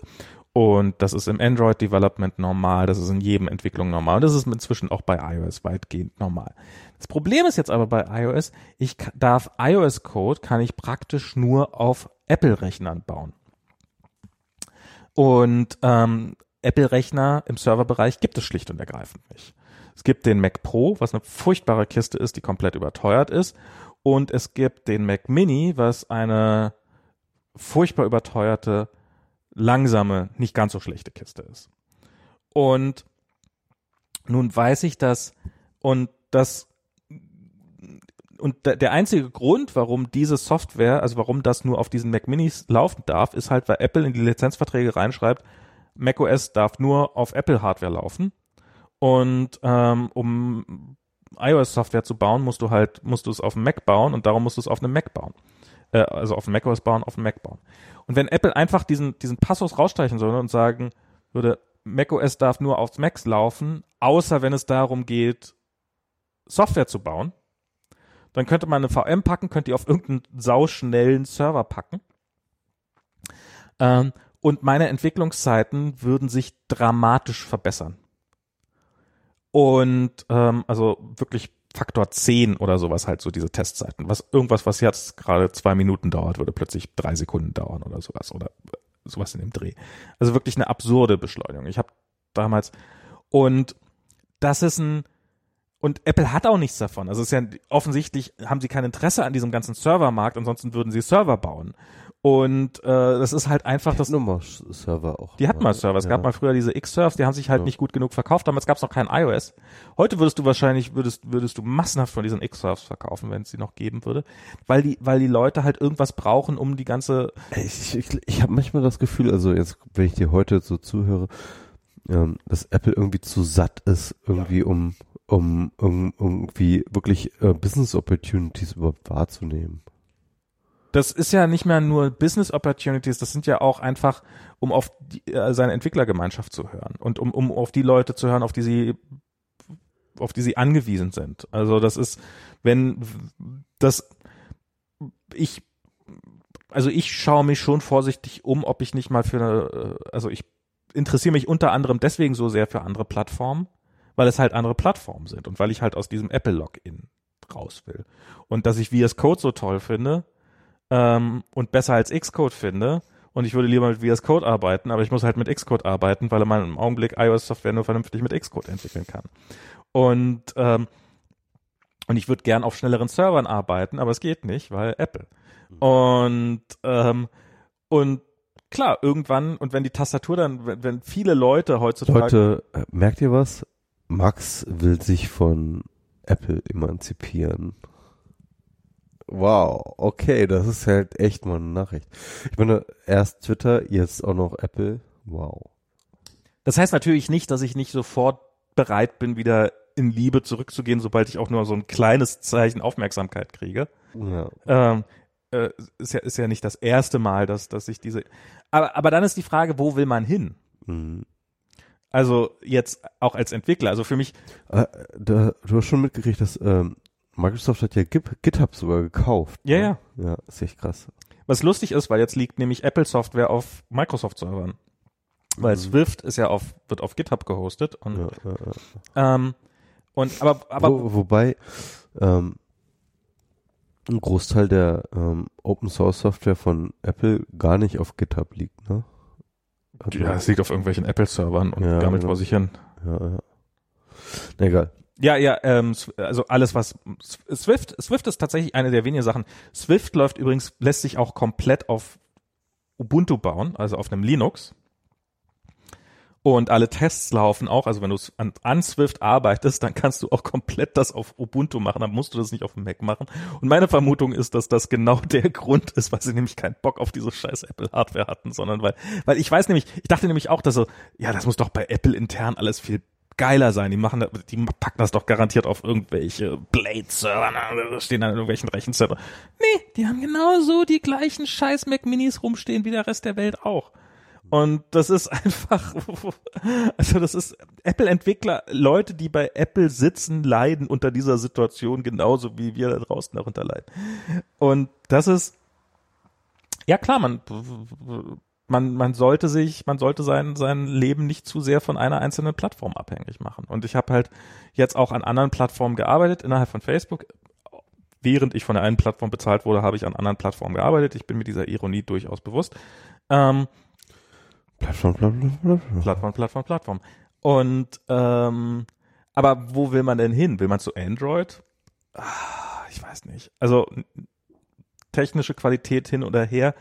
Ähm, Google fängt jetzt gerade damit an. Aber wie, wie, wie meinte noch Jens Ohlich mal irgendwann, ähm, Java zu programmieren ist so ein bisschen wie bei seinen Eltern wieder einzuziehen. Ja, gibt's ja Kotlin. Kotlin ist die Alternativsprache, die man statt Java verwenden kann und die soll Okay. wirklich gut sein. Okay, keine Ahnung. Ich habe keine Zeile, ich habe, nee, stimmt nicht, ich habe drei Zeilen Kotlin in meinem Leben geschrieben, aber ähm, das soll was ganz Gutes sein. Aber dann kannst du auch kein VS Code nehmen, dann musst du Android Studio nehmen. Und dann bist du halt von äh, und Google ist ja nun ist ja nun auch keine nette Firma. Also ist ja nicht so, dass die irgendwie Ich mag Google mehr als Facebook, muss ich ganz ehrlich sagen. Ja, ich bin da biased, aber ich nicht. Also ich finde, ähm, also Google wird mir wird mir zu arg dominant, muss ich sagen. Also das ist jetzt, die bauen jetzt auch in Chrome, bauen jetzt zum Beispiel neue, fangen die jetzt an, eigene HTML-Tags einzubauen, ähm, die ihnen halt besonders gut in den Kram passen, so wie es Microsoft damals beim Internet Explorer gemacht hat. Und ähm, was dazu führen wird, dass alle anderen entweder, dass entweder diese, niemand diese Features nutzt oder dass alle anderen diese Features nachprogrammieren müssen. Also ich, ich will ganz kurz sagen, ich, ich finde auch, Google geht in eine falsche Richtung, also schon Ja. seit langem. Und es geht mir auf den Sack, aber ganz ehrlich, ich finde vom Grundapproach her irgendwie den Google-Ansatz irgendwie sympathischer als den Apple, äh, als, als den, sowohl als den Apple-Ansatz als auch den Facebook-Ansatz. Ich finde, also sie gingen halt sozusagen ursprünglich vom Open Web aus und haben sozusagen die Schnittstelle oder sag ich mal das Interface fürs Open Web geschaffen. Ja. Ähm, sie haben ähm, von Anfang an eigentlich immer viel auf, ähm, äh, wir nehmen irgendwelche Produkte, die irgendwie exklusiv sind und äh, machen sie für alle public, ja, irgendwie, das ging schon, schon mit Gmail los, es ging halt so mit äh, Maps los, es ging halt so, also, äh, also so, so wir, wir schaffen, wir, wir, wir machen alles accessible. Alle, alle Informationen, die wir irgendwie in die Hände kriegen, machen wir accessible. Ähm, das fand ich irgendwie so als Ansatz irgendwie immer sehr sympathisch und deswegen bin ich irgendwie so. Aber ist das noch ich, da? ich bin, ich bin so, nee, leider nicht mehr. Also klar, irgendwie Google äh, struggelt jetzt auch irgendwie und äh, muss sich in diesem Plattformmarkt behaupten und äh, macht dies, macht das, macht jenes und so. Und ich glaube, dieser Spirit, der damals irgendwie ähm, ne, vorherrschend war, der ist auch so, so, so größ, der ist zu einem Großteil verloren und so. Deswegen kann ich auch völlig nachvollziehen, wenn Leute Google kritisieren und so. Will ich gar nichts gegen sagen. Ähm, aber, ähm, aber so von so, so, so diesem Grundansatz und ich finde auch noch so von der DNA her, glaube ich, merkt man das auch noch irgendwie, ähm, ist das irgendwie für mich der richtige Approach. Keine Ahnung. Also ich, bei mir ist so von ähm, Google, also so, es gab mal so diese Zeit, als man sich irgendwie auf neue Google-Dienste gefreut hat und weil es also, also es gab, es gab so diese Aufbruchstimmung, als da dieses Web 2.0, das war dieses, äh, wie in den, in den Westen zu ziehen, so, so, so un, un, unentdeckte Landschaften, die vor uns lagen, die wir, die, in die wir hinein konnten. Und Und Google war immer so früher auch so der, so der Supporter des Open Web. Ne? Es ging immer irgendwie darum, also ähm, äh, also die die Geschäftsstrategie damals von, von Google war ja, ähm, wir supporten das Open Web whatever comes, irgendwie wir, wir Mhm. bauen Services, die keinerlei von Revenue Refinanzierung haben, einfach nur um das Web zu vergrößern, einfach nur um ähm, äh, den Leuten zu erleichtern, Webseiten zu bauen und so weiter und so fort, weil wir halt sozusagen indirekt von der des äh, des Wachstums des Open Webs sozusagen profitieren, ja. Und, und, und Facebook hatte halt von Anfang an diese Strategie, nein, wir machen halt irgendwie unseren eigenen Scheiß irgendwie in unserem Datensilo und sperren alles weg und äh, äh, äh, äh, so. Und das, das, das ist so, so, so, so diese Grunddichotomie, finde ich, die immer noch in, zumindest in meinem, in meiner Wahrnehmung irgendwie äh, diese beiden Firmen voneinander differenziert. hm, Und ähm, äh, weswegen ich sozusagen eher so äh, Google gut finde. Also ich bin in Bezug als als Nutzer bin ich auf so ziemlich alle Google Produkte relativ zynisch geworden. Also ich ich ähm, habe so ich habe jetzt neulich irgendwie wieder so einen Blogpost gelesen, wie jemand probiert hat, der wollte ein Google Fi, also Google Fi ist dieses Telefonnetzwerk, was es in den USA noch gibt, äh, wo man Google Geld überweist, dann kriegt man seinen Telefonservice quasi von Google und der ist in manchen Dingen besser als andere Anbieter und dessen Telefon ist einfach nie angekommen und das ist halt einfach ähm, und das haben die nicht auf die Reihe gekriegt, ihnen dann vernünftig ein neues Telefon zu schicken und dann äh, wollte er aber in der Zwischenzeit canceln, das hat alles viel zu lange gedauert und es ist halt genauso die gleiche Firma wie halt jede andere Firma auch, bloß halt, dass sie aus reinem ähm, weil, weil sie halt den, den, die Preise optimieren müssen, halt den Support komplett wegoptimieren. Und das, das habe ich bei, das ist sowas, was ich bei relativ vielen, ähm, das, das muss ich sagen, ich habe heute mit Apple telefoniert und für ihr ganzes scheiß Geld, die haben, also ich habe, äh, ich wollte meinen Apple Developer Account verlängern und, äh, oder ich wollte, ich musste, weil, weil er halt ausgelaufen ist und das letzte Mal, als ich da gelebt habe, habe ich noch in den USA gelebt und darum konnte, hatte meine Kreditkarte nicht akzeptiert, weil, ja, das ist ja eine deutsche Kreditkarte, bist du in den USA? Nee, ich bin nicht mehr in den USA. Habe ich das Formular ausgefüllt, was zu der Adressänderung, dass ich jetzt in Deutschland lebe, und dann haben sie mir eine Mail zurückgeschickt. Ah, kannst du uns da noch mal ein Dokument zuschicken, das dir beweist, dass du jetzt auch in Deutschland lebst, zum Beispiel mit einer deutschen Adresse? Okay, da hättet ihr auch eher auf die Idee kommen können, aber meine, und dann war ein Link in der Mail drinne, den ich anklicken sollte, sollte, um dieses Dokument hochzuladen und der führte einfach zu einer Fehlermeldung. Und, Okay. und daraufhin habe ich dann heute schweren Herzens bei Apple angerufen. Ich telefoniere ja nicht gerne und habe halt gesagt, sag mal, ihr habt meinen Account hier äh, so und hm, und was Gut, ich, ich akzeptiere, das ist jetzt der Grund, warum Google scheiße ist. Das ist nicht der Grund, warum das, das, das ist der Grund, warum tatsächlich. Äh, aber äh, immer, immerhin war dann relativ, war dann sofort eine Person da, die gesagt hat, ja, ich verlängere dir noch mal um sieben Tage und übrigens, du kannst die, die Mail da und dahin schicken.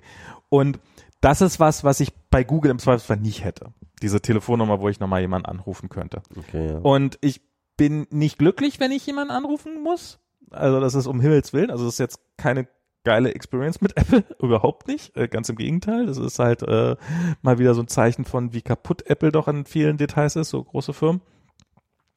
Aber das ist so bei, ähm, ähm, ich habe gerade mit Drive Now, habe ich so, heute, heute haben sie es geschafft, es zu klären. Jetzt hat eine knappe Woche gedauert.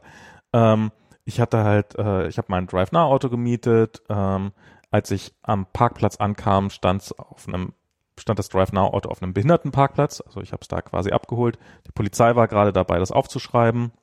Ich bin ins Auto eingestiegen, habe mit, mich mit den Polizisten noch unterhalten äh, und bin losgefahren. Ähm, die Und würden sie es dir aufdrücken. und Drive Now will natürlich, hat natürlich, ah, du hattest das Auto zu dem Zeitpunkt gemietet, äh, zu dem das Strafzettel ausgefüllt worden ist. Hier ist dein Strafzettel. Und das war jetzt so ein, war kompl deutlich komplizierter, als es sein sollte, das, das aufzuklären. Es ist einfach viel, viel länger gedauert. Ich habe den halt, ich habe den halt eine Mail geschickt oder habe mich an deren Messen, also an deren, deren Messenger, an deren äh, Social Media Support Team gewandt, habe den halt, hey, guck mal hier, war nicht ich, pff, geht weg. Dann haben die mir halt irgendwie eine E-Mail-Adresse, dann hat auf die E-Mail niemand geantwortet. Und eine Sache, die eigentlich hätte innerhalb von 20 Minuten erledigt sein müssen, hat sich irgendwie fast eine Woche hingezogen. Okay, das ist aber auch so deutsche Unternehmen und Kulanz, die sind halt einfach nicht so besonders gut da drin. Nachdem sie es einmal bearbeitet haben, haben sie sofort gesagt, ja klar, gar kein Thema. Das hat ja nicht, auch nichts mit Kulanz zu tun, sondern es ist ja schlicht und ergreifend ist nicht mein Fehler gewesen. Also es Klar. Aber Ähm, ich meine, das ist die Frage, wie weit sie das überprüfen können, aber ja. ist, naja, sie wissen, wo ich das Auto ausgeliehen habe und sie wissen, dass es auf dem Parkplatz stand und das, das können sie hundertprozentig nachprüfen. Ja, Ähm, auch wieder, ja. Also das ist, das ist, das ist für sie gar kein Problem. Das Einzige, was halt das Problem daran ist, dass offensichtlich ihr Support so überlastet ist, dass es so ewig lange gedauert hat zu antworten. Und weil halt an den, in den Support zu wenig investiert wird, weil halt um die Gesamtkosten zu niedrig zu halten, die ich halt gerne als Kunde auch so niedrig halten möchte. Also es ist ja nicht so, dass ich da in dem ganzen Spiel nicht mitspielen würde. Und das ist so, so Google ist halt so eine Maschine, die so komplett auf Masse basiert und komplett auf, auf, wir müssen auch noch das letzte irgendwie runterkratzen, damit, damit Alles muss automatisiert sein. Alles muss automatisiert Alles werden. muss skalieren, ja. und je mehr du in deinem Leben von Google abhängig machst, desto, desto schlimmer bist du, bist du im Arsch, wenn, wenn da das mal irgendwie schief geht. Und das ist, muss, das ist gar keine böse Absicht von irgendwem, dass es schief geht oder sowas. Das sage ich jetzt nicht irgendwie evil, evil, evil. So, und darum möchte ich nicht zu sehr von Google abhängig sein. Das ist ein guter, guter Punkt. Also ich glaube, da hast du auf jeden Fall recht mit dieser Analyse und ähm, aber irgendwie mag ich auch genau das, weil ich ich ich hasse Support Quatsch. Also wenn ich also Google gibt sich glaube ich ganz ganz viel Mühe, dass sie halt irgendwie ihre Produkte so bauen, dass halt auch einfach ein Support nicht notwendig ist.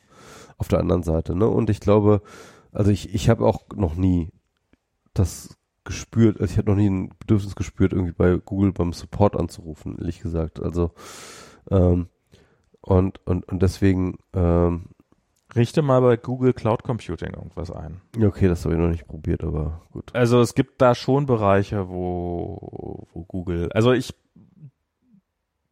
also Googles DNA ging definitiv mal in die richtige Richtung. Ich bezweifle, Mhm. dass es jetzt noch der Fall ist. Ähm, ich habe ihre ähm, Produkte mal mehr, also es ist so, ich habe neulich auch wieder so Google, wie, wie Google probiert, einen Messenger auf die Beine zu stellen. Das ist ja, die haben jetzt, jetzt ja irgendwie wieder das mit den Telcos zusammen, irgendwie soll ein Messenger-Dienst auf die Beine gestellt werden, schon seit RCS oder wie das heißt. Milliarden Messenger, verschiedene Dienste. Das ist wirklich ist die- die reine Zahl. Denn noch irgendwie so, oh Gott. Äh, Google Talk, das hat ja mal, das Google war ja mal Talk, durchaus mal ja. erfolgreich, aber wieder zu offen. Ähm, dann Alo und Elo oder wie sie jetzt hießen, zwei Dienste, die sie gleichzeitig vorgeschlagen haben und gleichzeitig wieder eingestellt haben, dann ein Jahr später. wie, wie ist dieser super komplexe Dienst der, der, der Google Google Wave? Google Wave, genau. ja, das, das, das war in der, das war in der Liste noch nicht mal drinne. Ähm, und und inzwischen ist Ja, es Google kann kein Social, das ist echt so. oh.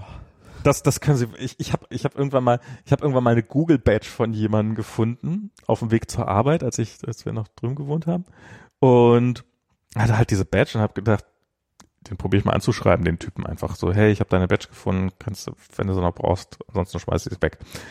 Und dann habe ich halt gegoogelt nach dieser Person, alles was ich gefunden habe, war ein Google Plus Profil. Okay. Und dann habe ich da, hey, ich habe auch noch einen Google Plus Account, habe ich mich da eingeloggt, habe denen eine Privatnachricht geschickt, habe darauf irgendwie zwei Wochen keine Antwort gekriegt und dann habe ich halt die Badge weggeworfen. also das ist selbst unter Google-Mitarbeitern ist Google Plus offensichtlich. Es ist, äh, es ist, äh, Und mittlerweile haben sie es ja auch eingestellt, soweit ich weiß, oder? Äh, ja, also ich äh, will ich auch nicht sagen, dass Google nicht irgendwie auch äh, viel Scheiße gebaut hat. Aber ich meine, ja, egal. Ähm, ähm, ich will jetzt eigentlich auch mal Schluss machen, aber, Ja, ja, wir ähm, können Schluss ähm, machen. aber aber eine eine Nachricht, die jetzt gerade wieder rumging, das war so, so, typisch, ja. Ähm, ich weiß nicht, ich glaube Go, äh, Golem oder so hatte dann irgendwie, ich glaube aber auch äh, auf basierend auf irgendwelchen US-Nachrichtendiensten herausgefunden, dass Gmail ähm, ähm, ähm, Messages mit ähm, Rechnungen von egal welchen E-Commerce-Quatsch man da irgendwie gemacht hat, irgendwie sozusagen gesondert abspeichert. Das haben sie herausgefunden, indem sie in den Einstellungen von Gmail irgendwie sozusagen diese ähm, äh, diese Transparenzfunktion gefunden haben. Weißt du, das ist immer so geil. Google macht irgendwelche Transparenzfunktionen, so, hey, das sind die Daten, die wir speichern. Journalisten rufen diese Transparenzfunktion auf und sagen, Skandal! ja, Das ist so unglaublich. Also egal. Ich, ich, ich mag irgendwie einfach.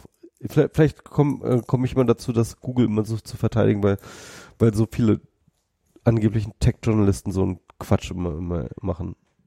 Journalismus an sich ist äh, tatsächlich auch ein Fach, was ich nur schwer, was mir nur schwer fällt zu verteidigen. Äh, ich halte Journalismus für wichtig. Ich, so, geht's mir ähnlich wie mit Support. Ich mag Support nicht, aber er ist trotzdem manchmal notwendig. Mit Gut, aber das, das, das Fass machen wir jetzt nicht. mehr. das machen wir jetzt Also Journal Journalismus, gute Nacht. Hören Sie beim nächsten Mal WMR, wenn, wenn wir sagen, warum aller Journalismus scheiße ist. Lieber Journalismus, gute Nacht.